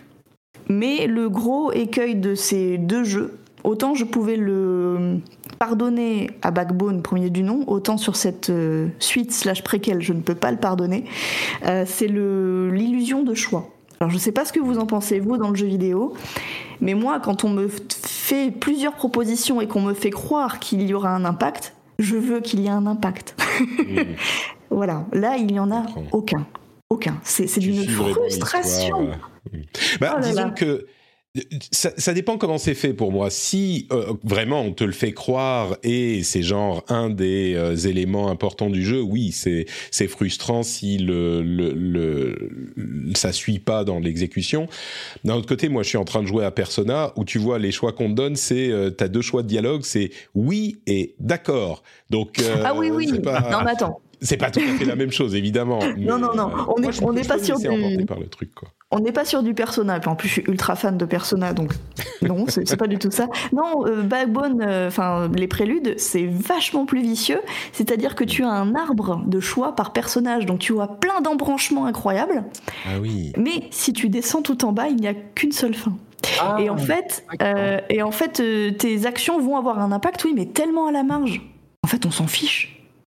Mais c'est le, le, comment on dit, c'est le journée, pas, le, pas le destination. Euh, enfin, Marion euh, apprécie ah ouais, le voyage. Non, mais... oui, oui, bah, bah, oui, bon, bah, j'ai pas vraiment beaucoup apprécié ce voyage-là. Celui de Backbone, ah, premier, allez-y. Et euh, vous pouvez tout à fait vous passer des préludes. Hein. C'est ah, très beau. Au final, es... oui, c'est parce que j'avais un peu l'impression que que, que t'étais convaincu, mais en fait, pas vraiment. Le, non, c'est très beau. C'est c'est très beau, c'est très bien exécuté. Si vous avez aimé le premier et que vous avez du temps, bon bah pourquoi pas. Hein. Mais en fait, il y a tellement de questions à la fin du premier jeu auxquelles on attend des réponses et qui auraient pu être glissées de manière subtile dans ces préludes. Ces réponses, elles sont pas là. Et, euh, en fait, on a l'impression d'un jeu pour rien presque. Genre mais les mecs, vous, pourquoi? Pourquoi vous avez fait ça en fait? Donc euh, bon, c'est bien. On a l'impression qu'ils testent des mécaniques de jeu aussi. Il y a des espèces de, de puzzles, énigmes, mini-jeux. Il y a une pâle copie d'unpacking. Euh, vous savez, le jeu où on range des. Hmm. on, on ordonne son appart. Voilà, bah. Euh, là, il y a des. Simulator. Exactement. bah là, c'est un mauvais Marie Kondo Simulator. Voilà. Ah oui, alors ça, c'est casse-gueule. Hein. Si tu fais, si tu fais ça pas bien, euh, mais bon. Ah oui, tout, tout, le plaisir d'unpacking, c'était de découvrir des choses en voyant revenir des objets, en voyant certaines choses qui disparaissent, certaines choses qui restent. Là, on a une explication de texte pour chaque petit pot de fleurs qu'on pose. Hmm. Bon, pas, grand intérêt. Donc euh, pour ceux qui ont été ultra fans du premier, euh, jouez-y si vous avez le temps. Ceux qui n'ont pas fait le premier, faites le premier parce qu'il est vraiment chouette. Euh, et si vous n'avez pas beaucoup de temps à passer et que vous préférez Blanc et Pharaon, jouez à Blanc et à Pharaon. Voilà. Même à Wild Hearts, hein, s'il le faut. À Wild Hearts, oh, tu dis avec tellement de dédain, même à Wild Hearts, s'il le faut. Mais je dirais peut-être pas la même chose après avoir essayé. on, on s'en reparle. Reparlons-en dans, dans 4 ou 5 heures, euh, les choses auront peut-être changé. Et du coup, du coup, bon, un point and click euh, peut-être un petit peu euh, pas, pas, aussi réussi, on va être gentil dans la formulation, pas aussi réussi qu'il aurait pu l'être. Exactement, pas aussi complet, aussi touffu qu'il aurait pu, qu'on aurait pu espérer qu'il soit. D'accord. Donc ça, c'était euh, Tales, The Backbone Preludes, donc le prequel à euh, Backbone. C'est ça. Et on va du coup euh, se retourner vers Christophe, qui lui ah qui lui a joué notamment à Hogwarts Legacy. Euh, Hogwarts Legacy, dont on a parlé la semaine dernière, et euh, donc on a parlé du jeu bien sûr, euh, assez longtemps avec Milka Meluna, et on a aussi parlé de la controverse pour ceux qui n'auraient pas des, problèmes évidents que pose la filiation avec J.K. Rowling. Donc on va pas refaire un, couplet là-dessus, mais on en a parlé longuement la semaine dernière. Euh, pour ceux qui n'auraient pas épousé, épousé, écoutez l'épisode, parce que oui, nous, entre nous, c'est une relation presque matrimoniale avec mes auditeurs. On est, on est tout le temps ensemble à se soutenir les uns les autres. Mais ceux qui n'auraient pas écouté l'épisode de la semaine dernière, on en parle à ce moment. On va pas remettre le couvert. Par contre, je suis curieux de savoir euh, ce que Christophe a pensé du jeu, maintenant qu'on a eu un petit peu de temps pour, pour y jouer. Euh, dis-nous tout. Christophe. Euh, oula, oula, oula. Oui, oui. Non, mais euh, j'ai pas grand chose. j'ai pas grand chose à dire. donc on va pas parler de Quartz Legacy aujourd'hui. Ah non, mais bien sûr. Mais, mais c'est vrai que le fait est que vous aviez, tout le monde a un peu fait le tour de la question. c'est, c'est y a pas, c'est un chouette jeu d'action aventure euh, qui fait. Euh, je pense que tout le monde est d'accord pour considérer que euh, quand que tu sois que tu sois une espèce de fan hardcore ou pas, je veux dire, c'est le, la magie du monde est, est hyper bien hyper bien reconstituée. Les mecs ont mis un, on voit bien qu'ils ont ils ont mis un focus hyper important sur voilà la reconstitution du château, mettre euh, et du décor d'ailleurs parce que la map est quand même assez grande, euh, l'air de rien. Euh, voilà, il y, a de la magie Harry Potter où que tu tournes, où tu tournes le regard, quoi. Donc à ce niveau-là, c'est hyper bien fait. Il y a quelques petites faiblesses parce que on voit bien que, eh ben, du coup, il y a peut-être un peu moins de soins apportés, par exemple, au quai annexe, des élèves filés par les filés par les élèves, qui sont quand même très sur une base de tiens, trouve-moi trouve-moi 100 machins, et puis toi, trouve-moi 50 bidules. va tuer, va tuer 10 loups de World of Warcraft. Voilà, c'est ça, ou alors c'est les plumes du premier, du deuxième Assassin's Creed, là, quand tu sais qu'il va falloir, euh, bon, bref, gravir des toits pendant des heures pour trouver 90 plumes dans Florence. Bon, ça, ça joue un peu beaucoup là-dessus, sans doute un peu par facilité. Mais euh, mais l'aventure est bien menée. Ce qui faisait un petit peu peur à tout le monde pendant les mois et les, mois où on l'a vu un peu, mais pas trop, où ils montraient des trucs, euh, les combats. Je sais qu'il y avait quand il y avait une vidéo qui était sortie où ils avaient commencé un petit peu à, rentrer dans le vif du sujet et à nous montrer des combats où on était tous un peu restés euh, mi figue mi raisin ouais, ça a l'air un peu mou, euh, est-ce qu'on va pas un peu se faire chier Et, euh, et, euh, ben, et puis bah, pas tant que ça, parce qu'il y, a, parce, parce qu'il y a quand même beaucoup de mécaniques, d'esquives, de contre, il y a plein de sorts, il y en a même il y en a, il y en a beaucoup. donc, donc les combats sont assez rythmés, bien fichus. Bon, voilà, c'est c'est un chouette jeu d'aventure dans l'univers Harry Potter qui fait hyper bien son truc. C'est voilà, donc moi je joue à ça parce que effectivement on a beaucoup de voilà beaucoup de magazines et notamment euh, pas mal de magazines euh, qui s'adressent euh, qui s'adressent à un jeune public et qui sont friands de le voir arriver. Je dis de le voir arriver parce qu'il est sorti sur New Gen, mais sauf qu'il sort encore il sort en avril sur sur PS4 qui est quand même encore qui est quand même encore la console et puis, sauf, sauf changement de, de, dernière minute, il sort en juillet sur Switch. Donc euh, on va vraiment faire le printemps jusqu'à l'été avec euh, avec Poudlard, quoi, parce qu'il a vraiment pas fini de sortir sur les consoles, euh, sur, les, sur sur la plupart des consoles, quoi c'est pas con euh, de faire les choses comme ça parce que du coup il le rappelle au bon souvenir pour un jeu comme ça qui est dans un univers tellement populaire. Euh, je pense que sur, ça marche pas sur tous les jeux, mais sur un jeu comme celui-là, ça peut rappeler au bon souvenir des joueurs le fait qu'il existe. Je serais curieux de voir comment il va être sur PS4. Faudra prêter bah, attention à ça parce que tu as raison. Il y a sans doute aussi de ça. on peut on peut supposer qu'ils ont effectivement pas voulu prendre le risque de faire une espèce de sortie euh, parce qu'il a quand même il a quand même de l'allure sur New Gen quoi. Il est il est donc euh, sans doute que sans doute que il s'agissait quand même un petit peu une fois le voilà de, décaler un petit peu la sortie PS4 et Xbox One histoire d'assurer un truc euh, dont on attend vraiment de voir à quoi ça va ressembler quoi et en espérant qu'effectivement le truc soit pas trop euh, soit pas trop downgradé etc quoi. Ça risque d'être le cas et, effectivement, euh, bah, il y a énormément de joueurs euh, qui seront plutôt parce que bon, les consoles current gen, euh, c'est pas le gros du marché et puis j'imagine que c'est des gens qui sont peut-être un petit peu plus âgés que le cœur de cible. J'imagine que la plupart seront sur des, des consoles un petit peu plus anciennes, possiblement.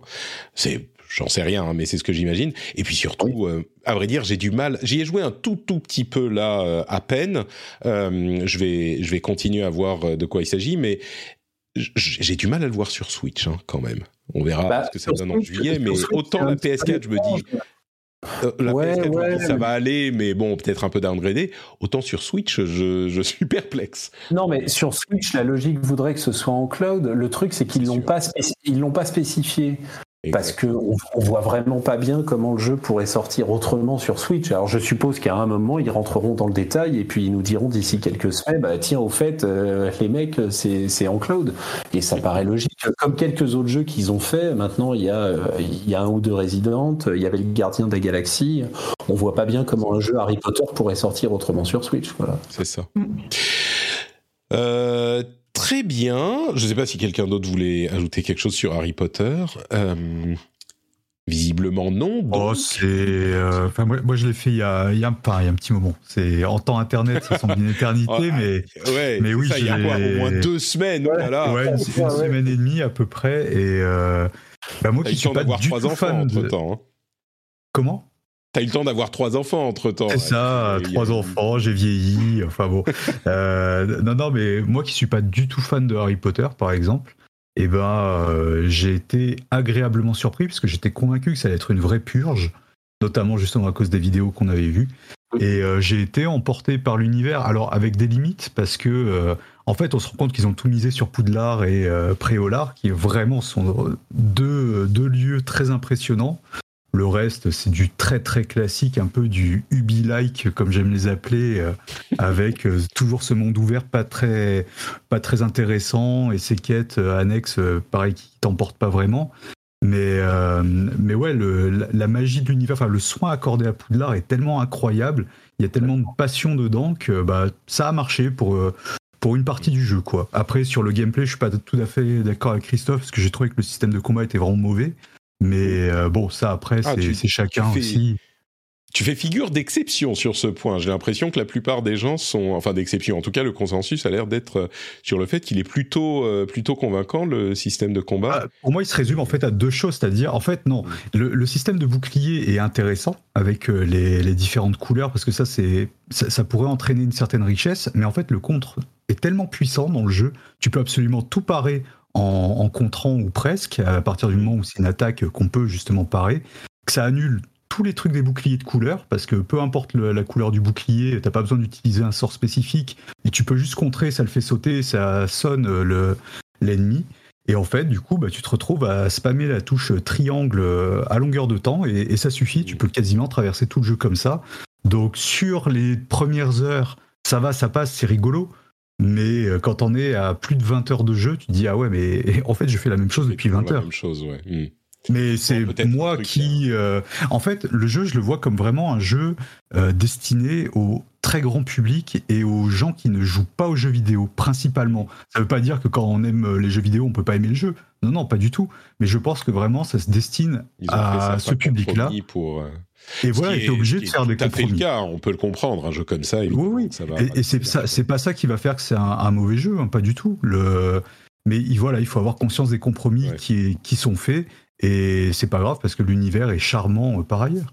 Ouais pour quelqu'un qui est euh, qui qui se réjouit de voir la difficulté des combats de Wild Hearts euh, tout à coup là effectivement euh, une parade surpuissante dans un jeu open world en 3D c'est ça ne te parle peut-être pas euh, moi, j'avoue que sur, je l'ai lancé, hein, j'ai joué, je sais pas, une demi-heure, euh, et même sur une demi-heure, c'est difficile de ne pas être euh, happé par l'univers.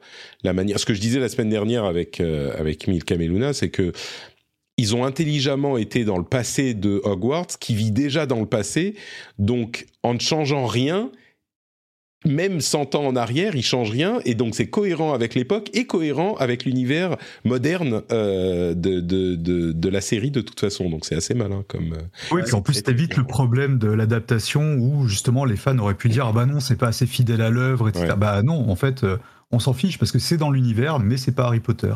C'est ça. Ouais. Donc, euh, bah écoutez, on en reparlera certainement à l'occasion des sorties sur les autres consoles. Euh, pour ma part, comme je disais, je joué un petit peu à Wild Hearts, un petit peu à euh, Hogwarts Legacy, un tout petit peu. J'ai continué mon expérience sur Persona. Persona Trick continue. Euh, je ne sais pas combien de temps. Hein. Là, je commence à me dire peut-être qu'au bout de 25 heures, euh, je, je, vais essayer d'autres trucs. Mais pour le moment, je continue. Et euh, j'ai continué à tester avec xCloud.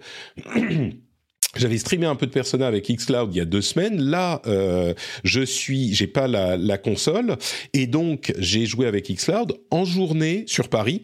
En journée, ça passe super bien, c'est incroyable. Enfin incroyable, non, c'est tout à fait croyable parce que maintenant on commence à avoir l'habitude, mais c'est complètement euh, euh, convaincant. Il y a très très peu de lag, surtout sur un jeu comme Persona, on n'a pas besoin d'avoir de gros réflexes. Euh, ça passe super bien. Par contre, quand j'ai essayé de jouer le soir, euh, c'était limite injouable. Alors c'était une fois, mais j'ai l'impression que aux heures de, euh, de pointe, alors ça dépend de où on vit, de notre type de connexion, etc. Mais en tout cas, euh, de chez moi euh, sur Paris, le soir, j'ai eu une expérience où j'ai arrêté carrément au bout de 10 minutes parce que ça ne servait à rien, c'était complètement injouable. Donc, j'espère que c'était l'exception. Je retesterai peut-être à un moment, mais ça peut vous donner une idée de, de ce que ça donne si vous êtes intrigué par ce type de solution. Et je crois qu'on arrive au bout des jeux auxquels euh, on a joué de nos jeux du moment. Et ça nous donne l'occasion de passer à la dernière partie de l'émission qu'on va euh, expédier rapidement pour que certains et certaines puissent aller manger. Je m'inclus pour le coup dans le, dans le lot parce que je... En fait, là... Ah, c'est bon. mais, non, mais complètement. D'habitude, je fais l'émission depuis la Finlande. La Finlande est euh, sur un fuseau horaire euh, différent qui a une heure de plus. Donc quand je commence, j'ai déjà mangé, il est une heure de l'après-midi. Là, je suis à Paris, donc je commence à midi. J'ai pas mangé parce que je vais pas manger à 11 heures euh, ici, même si en Finlande je mange tôt. Mais bon, c'est avec les enfants tout ça. Là, j'ai pas mangé et donc on commence à midi.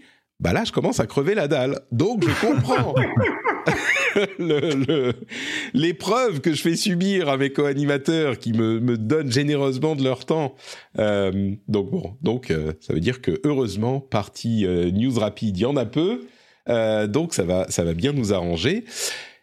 Et pas jiggle, mais quelques news. D'abord, Riot, Riot, Forge a donné des nouvelles des jeux qu'ils doivent sortir cette année. Vous vous souvenez peut-être que Riot Forge, c'est euh, le, la, la, le département de Riot qui euh, fait développer des jeux à des studios tiers, qui donne des licences à des studios tiers. Alors il y en a trois des jeux Riot Forge. Il y a euh, le jeu avec Nounou, je sais plus comment il s'appelle. J'ai j'ai oublié euh, le nom de ce jeu-là qu'on connaissait déjà. Euh, il y a un jeu. Euh, alors c'est Song of Nunu, voilà, c'est un jeu plutôt pour les enfants développé par Tequila Works qui arrivera à l'automne. Il y a Convergence, League of Legends Story, qui est un jeu de plateforme, action en 2D, euh, qui, qui présente Echo, personnage qu'on connaît bien si on a regardé, enfin si on joue au jeu ou si on a regardé euh, euh, Arkane, la série. Et surtout, il y a The Mage Seeker, là aussi League of Legends Story, c'est tout ce League of Legends Story, euh, qui est développé par Digital Sun, qui sont les créateurs de Moonlighter. Et c'est là encore un petit peu le même type de jeu. On a l'impression que Riot Forge, il y a euh, mm. les développeurs qui aiment bien un jeu, ils disent oh vous nous faites le même dans l'univers de League of Legends. Ok, très bien. Et là, donc, euh, Mage Seeker, c'est un un jeu d'action en 3D vu de dessus, à la Diablo, on va dire. C'est un action RPG en quelque sorte, en pixel art. Ça a l'air, euh, bon, on en, a vu très très peu, mais euh, moi tout de suite, ça me parle un petit peu ce genre de choses. Et ça devrait arriver au printemps, Mage Seeker. Donc on a ça, on a aussi un truc qui va parler à toutes les personnes de qualité, c'est une, euh, un nouveau pack euh, Power Wash Simulator. Après Tomb Raider, on reste chez euh, Square Enix.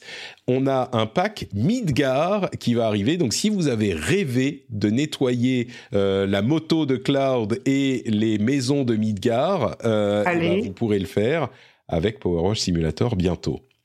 C'est parti. Ça, c'est. Ah mais j'adore ce jeu, ça fait partie de mes premiers, enfin mes petits, mes petits trucs honteux, vous savez là, je...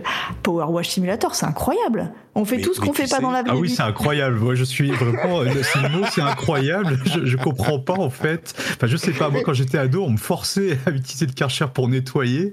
C'était pas du tout amusant et euh, j'arrive pas à rentrer dedans. Mais par contre, ouais, là, en fait, le, le DLC FF7, euh, en fait, je crois que ça, je vais pas y échapper parce que euh, oh c'est terrible. Mais sinon, sur le reste du jeu, ouais, je c'est vraiment un jeu qui a pas pris sur moi. Mais ah il aura suffi de, de, mettre du FF7. C'est normal, enfin, c'est pas un jeu, t'es là, non, non.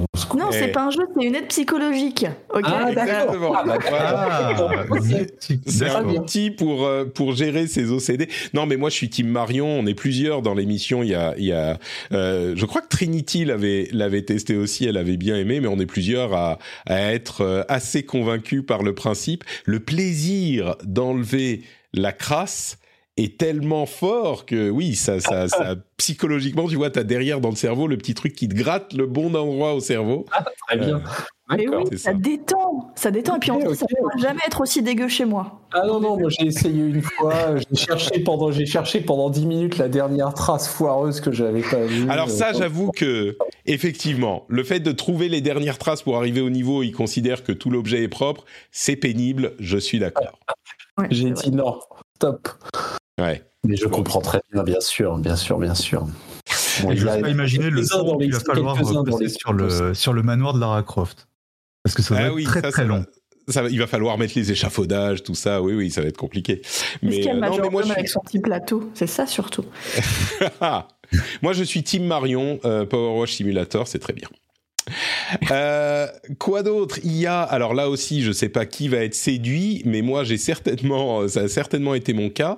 Euh, Overwatch 2 avec la Saint-Valentin a fait un. Alors il y a des skins, euh, il y a des skins Saint-Valentin évidemment comme toujours, mais ils ont aussi sorti un petit jeu euh, navigateur qui s'appelle Loverwatch, qui est un dating simulator. C'est Loverwatch, Love Never Dies. C'est un dating simulator où on peut séduire euh, Genji ou Mercy, ange en français, et euh, une sorte de petit Hanzo Cupid, Cupid genre Cupidon, vient nous nous conseiller et nous parler. Et, c'est hyper bien fait, c'est très. Alors c'est vraiment hyper basique, hein, c'est des images qui s'affichent et puis des textes. Et ça va un petit peu casser le quatrième, le quatrième mur. Euh, c'est plutôt drôle, franchement, c'est bien foutu. Et puis, euh, il faut avouer que euh, Anzo en Cupidon, il laisse pas insensible. Je vais dire ça comme ça. Euh, il est, il est plutôt, plutôt bien dessiné. Donc, je ne sais pas si vous êtes fan d'Overwatch, mais là, vous pouvez vous adonner. Non, pas vraiment pour ma part. Bon, très bien. Donc ça moi, je, vais voir ce Loverwatch. Très bien. L'Overwatch, voilà, très bien. C'est euh, c'est bon, je ne sais pas si ça tient sur la durée hein, non plus. Euh, moi, j'ai joué une demi-heure, 30 minutes, euh, un petit peu plus. C'était vraiment drôle, mais je sais pas si c'est c'est juste bien trouvé, on va dire. L'Overwatch. quoi d'autre? EA, vous savez qu'ils perdent la licence FIFA cette année. Le FIFA mhm de cette année ne sera pas FIFA, ça sera EA Football Club. Et donc, la grande question, alors là, c'est presque une, un enjeu euh, pour l'industrie comment est-ce que EA va réussir à faire un jeu de football sans la licence FIFA? Euh, Il n'y aura pas les équipes, il n'y aura pas les joueurs. Enfin, c'est vraiment un, énorme, un énorme problème pour leur jeu. FIFA avait visiblement demandé, euh, je sais pas moi, 2 milliards au lieu des 1 milliard qu'il demandait habituellement à, à, à EA, parce qu'ils considèrent que EA qui a une sorte d'imprimante à argent, vous savez, avec euh, Ultimate Team, en vous vendant des paquets de cartes eh bien, euh, devait euh, donner plus pour la licence. EA a dit, a montré un de leurs doigts. Et mhm. là, ce qu'on entend, c'est qu'ils seraient allés négocier directement avec la Première League en Angleterre. Donc, on aura au moins les, euh, les équipes anglaises dans le jeu, j'imagine qu'ils vont aller négocier directement en fait avec les ligues nationales. Euh, peut-être qu'ils auront un deal avec la FFF, c'est une rumeur, hein, mais ils seraient en train de signer un, deal avec la Première League, peut-être avec la FFF, peut-être avec d'autres ligues dont je ne connais pas le nom dans les différents pays, mais ça serait un moyen un petit peu de garder l'intérêt du truc et puis d'avoir les joueurs sans avoir la, FIFA directement. Quoi. Oui, oui, non, mais a priori ils y arriveront parce que bon, moi je connais pas assez bien les deals et ce milieu-là, mais il avait été dit et expliqué, me semble-t-il, que euh, qu'effectivement les droits des clubs c'était différent, les droits des joueurs aussi, parce qu'en fait c'est la c'est la FIF Pro qui gère ce genre de choses. Euh, la FIF Pro, c'est la fédération internationale des, euh, des footballeurs professionnels, je crois, un truc comme ça. Donc il me semble, on verra bien, de toute façon, c'est tellement, effectivement, comme tu l'as dit, l'Ultimate Team et puis FIFA en général, c'est tellement une machine à revenus insensée pour Electronic Arts euh, qu'on les voit mal pas être capables de, euh, de, retomber sur leurs pattes et d'avoir et d'avoir toutes les équipes. Même un Konami qui est en galère depuis des années et qui a, mis à mort euh, sa série, il n'empêche que les dernières années, ils avaient quand même, ils avaient quand même, ils avaient les clubs, ils avaient les joueurs. Alors il y avait toujours un ou deux championnats qui tiraient, qui tiraient un peu la patte, mais ils avaient ce qu'il fallait, alors que pourtant, alors que pourtant, c'était pas FIFA quoi. Donc a priori, je sais pas trop comment tout ça se décide, mais je pense pas qu'il y ait d'obstacles trop euh, trop majeurs, si ce n'est que, comme tu l'as dit, ça s'appelle pas FIFA quoi. Voilà. Je, je, me disais, moi, au moment de l'annonce de ce changement, que FIFA allait très vite dealer, bah justement, peut-être avec Konami ou un autre développeur qui aurait pu faire un jeu de foot vite fait avec le nom FIFA. D'après ce qu'on avait entendu ces derniers mois, ils sont plutôt dirigés avec l'habileté le, euh, qu'on peut leur imaginer vers des jeux mobiles et des trucs en NFT. Donc, bravo, bien joué. Mais j'imaginais, moi, la confrontation euh, le, la première année, c'est décisif. Là, en 2023, quand le jeu de, de EA ne s'appelle plus FIFA, euh, le, le, joueur qui va dans les, dans son, à sa Fnac et qui dit je voudrais le FIFA, et le, le vendeur qui lui dit alors attendez, je vais vous expliquer. Vous voulez lequel? Est-ce que vous voulez le jeu auquel vous jouez depuis longtemps qui s'appelle plus FIFA? Est-ce que vous voulez le nouveau jeu FIFA machin? Mais clairement, FIFA a très mal préparé son truc parce qu'il y aura ah bah oui, parce qu'effectivement, il y aura pas de, il y aura, il y aura pas FIFA en rayon quoi. Donc euh, tant mieux pour eux quoi. Hein, c'est sûr. Ah bah, tant mieux pour EA, il y aura pas le choix, ça c'est sûr. C'est quand même incroyable qu'ils aient aussi mal géré le truc parce que je sais que la FIFA ça brasse des milliards et des milliards, mais enfin clairement, ils accordent une importance euh, non nulle à ce jeu. Ils auraient pu mettre quelqu'un en charge du dossier et lui dire bon bah trouve-nous un dev pour nous faire un jeu FIFA, même s'il n'est pas incroyable. Enfin bon, bref. Euh, quoi d'autre, quoi d'autre? Euh, Il y a une grosse fournée de jeux dans le PlayStation Plus Extra en février euh, des jeux plutôt de qualité. Alors il y a The Quarry, Outriders qui était sur euh, Game Pass depuis longtemps, Scarlet Nexus qui était sur Game Pass depuis longtemps aussi, mais il y a aussi Borderlands 3, Tekken 7, euh, Earth Defense Force 5, Ace Combat 7, bon d'autres jeux que vous connaissez peut-être un peu moins, il y a I Am Setsuna, et puis surtout Horizon, euh, non pas euh, Horizon Forbidden West, qui arrive dès le mois de février. Donc c'est quoi, un an après la sortie? Euh, C'est pile un an, hein, c'est bien ça. Donc on peut se demander si c'est pas le format qu'ils vont utiliser en mettant leur jeu non pas au moment de la sortie dans leur offre d'abonnement, mais un an après. Et, et, du coup, ça peut nous donner parce que là, Horizon Forbidden West, c'est pas du tout innocent de le voir arriver dans le PlayStation Plus Extra, c'est un choix stratégique extrêmement important. Donc s'ils ont choisi de le faire comme ça, évidemment, ils l'annonceront jamais euh, clairement, mais euh, l'arrivée un an après la sortie, peut-être que c'est le template qu'ils vont utiliser euh, à l'avenir. Donc ça vous donne une idée un petit peu de ce qu'on pourra avoir dans, dans cette offre. Euh, on verra s'ils enchaînent avec euh, s'ils enchaînent avec GT7 par exemple, qui était l'autre gros. Ils étaient sortis coup sur coup l'année dernière. Il y avait eu Horizon euh, en février et puis quelques semaines plus tard, début mars, GT7. On verra un petit peu si s'ils suivent le tempo. Auquel cas, effectivement, ça doit vouloir dire que ça sera leur, leur nouvelle manière de procéder, quoi. Ça renvoie un peu à ce qu'on disait tout à l'heure, quoi. Bon, un an, un an d'écart avec la sortie, euh, ce qui rend quand même le, ce qui rend quand même l'offre effectivement hyper intéressante parce que tout le monde passe pas son temps à jouer à des jeux euh, des One et à les retourner en trois semaines, quoi. Donc. C'est exact. Euh, euh, Grand Turismo 7, c'est exactement le genre de jeu sur lequel je passerai volontiers quelques heures euh, et pour voir même si ça me séduit et peut-être jouer plus longtemps. Mais mais je suis pas prêt à payer les 70 euros même avec le hashtag c'est mon c'est pour le boulot euh, fameux dans dans ma communauté. Mais euh, hmm. même pour ça, je me dis bah s'il sort un an après, ok pourquoi pas. C'est un truc que je peux tester et voir ce que ça donne. Euh, un an après, ça me paraît raisonnable parce que les gens qui veulent vraiment jouer, ils, ils vont pas se dire bon ça va, j'y jouerai dans un an. Les gens qui veulent jouer, ils veulent jouer maintenant. Ouais, ouais, Mais ceux qui sont pas complètement euh, à fond à fond, ils peuvent se dire on peut attendre un an, il, il arrivera quoi. Et enfin, si vous êtes super méga fan du jeu Psychonauts, Psychonauts et notamment du 2, eh bien sachez que Double Fine a sorti un documentaire. Alors vous dites, vous dites ah bah cool, j'ai 40 minutes, je vais regarder ça ce, ce, ce midi en mangeant. Non non non, euh, c'est Double Fine. Ils ont fait un documentaire en 32 parties. Et 32 parties, c'est pas 32 parties de, 10 minutes, hein. C'est 32 parties de genre 20, 30, 40 minutes, quoi. Ah oui, quand même. Euh, bah, c'est une série à grignoter, quoi. Bon, c'est ça. une grosse série, mais. 32 parties, c'est. Oui, oui. On a déjà sept saisons, bim, allez. Exactement. Et c'est sur cette news euh, rigolote qu'on conclut cet épisode et que je, sur laquelle je remercie également euh, mes trois co-animateurs d'avoir été présents. Quel moment formidable partagé en votre compagnie. Merci beaucoup mille fois d'avoir été là. Et euh, avant de se quitter, bah évidemment, je vous donne l'opportunité de nous redire où on peut vous retrouver.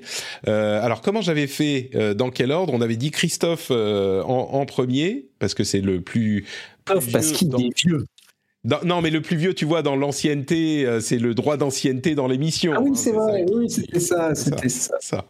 Ben non, mais. Euh, retrouve ton Christophe.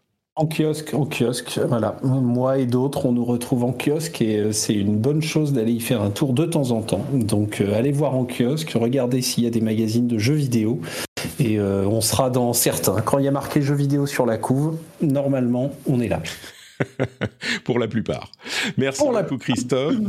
On mettra pour toi et pour tous les autres, évidemment, le lien euh, du compte Twitter dans les notes de l'émission. Euh, en deuxième, alors deuxième euh, plus plus plus ancienne de l'émission, c'est Marion. Donc, oui. On te retrouver. Oh ben, je pense que le plus simple, c'est euh, sur Twitter. Hein. Je parle de, tout ce que je fais là-dessus. Euh, vous avez le lien vers ma chaîne Twitch euh, sur mon compte Twitter également. Et puis on se retrouvera sans doute à la radio, peut-être à Radio France, et puis dans des magazines papier. Donc Canard PC, le prochain. Achetez des magazines papier, je, je, corrobore. c'est important. Soutenez la presse, c'est important. Et, et, puis on verra. On verra quelles autres aventures s'ouvrent moi plus tard. Ça, ça, ressemble à une certaine forme de teasing qui ne dit pas son J'adore m'autotiser, mais souvent il n'y a pas grand-chose. mais du coup, je vois, je vois que je ne te suivais pas sur Twitch. Tu Twitch, euh, tu Twitch souvent ou c'est occasionnel? C'est assez occasionnel, mais je vais essayer de m'y mettre un petit peu plus. Bon, ça fait deux ans que je dis ça, mais c'est comme euh, j'arrête de fumer, j'arrête de boire, tout ça. Euh, non, non, de, temps en temps, et évidemment du, du jeu indé français. C'est mon petit dada. Et, en l'occurrence, ta dernière diffusion, c'est sur Blanc. Je crois que c'est comme ça qu'on le, prononce. Tout à fait, c'est Blanc. Ça, se dit à la nantaise. Avec le titre qui est quand même euh, assez, assez bien trouvé, puisque le titre de ton, de ton live, c'était Cœur de loup. Cœur de loup. C'est ça. Mais oui, c'est Philippe Laville, j'adore. Bah oui, exactement. Je crois. Pas le temps de tout lui dire, mais au moins deux heures de, stream, c'était très chouette. Oui, vous avez peut-être compris que j'adore la chanson française rétro aussi. C'est terrible. eh bien, écoute, c'est euh, aussi sur Twitch. Le lien vers le compte Twitter sera dans les notes de l'émission comme celui de la marmotte du ciel, euh, le petit dernier, le tout jeune, là, euh, qui nous a aussi accompagnés. Où te retrouve-t-on sur Internet, mon, mon petit? Eh ben, sur YouTube principalement, hein, c'est là que, que j'officie euh, le plus. Et euh, sinon sur Twitter, euh, j'ai un tout petit compte Twitter qui a très très peu de visibilité. C'est un peu le réseau de l'enfer que j'ai jamais voulu utiliser pendant des années. et j'essaye de, de m'y mettre. Voilà, je, je, me dis que ça peut être un outil puissant, donc j'essaye de, de l'utiliser correctement. Mais l'essentiel de mon travail est vraiment sur YouTube. Très bien. Oui, alors sans spoiler mon, mon rendez-vous tech, euh, t'as pas choisi le meilleur moment pour pour te mettre à, à, pousser ton compte Twitter, euh, mais il sera quand même en lien dans les notes de l'émission. Ce que je te recommande de faire, euh, peut-être, c'est de mettre le. Ah oui, tu as le lien vers ton compte euh, YouTube sur ton compte Twitter. En tout cas. C'est Sky Marmotte, c'est pas difficile à retenir. Vous allez chercher Sky Marmotte sur euh, YouTube et vous le retrouverez de toute façon. Merci à vous trois. Pour ma part, c'est Note Patrick un petit peu partout. Vous avez euh, dans les notes de l'émission des euh, liens vers tout ce que je fais, que ce soit euh, bah, mes émissions, mes podcasts, ou la communauté Discord, ou les lives sur Twitch, ou même encore le soutien sur Patreon. vous pouvez nous retrouver là-bas très facilement. Vous pouvez soutenir l'émission très facilement. Et bah, pour le reste, écoutez, on se retrouve dans une semaine, une semaine pour un nouveau rendez-vous tech, un nouveau rendez-vous jeu. Et si vous êtes euh, fan de tech, il y a le rendez-vous tech aussi le mardi, donc vous pouvez nous suivre là-dessus également. Je vous fais de grosses bises à tous et à toutes, et on se retrouve à ce moment. Ciao ciao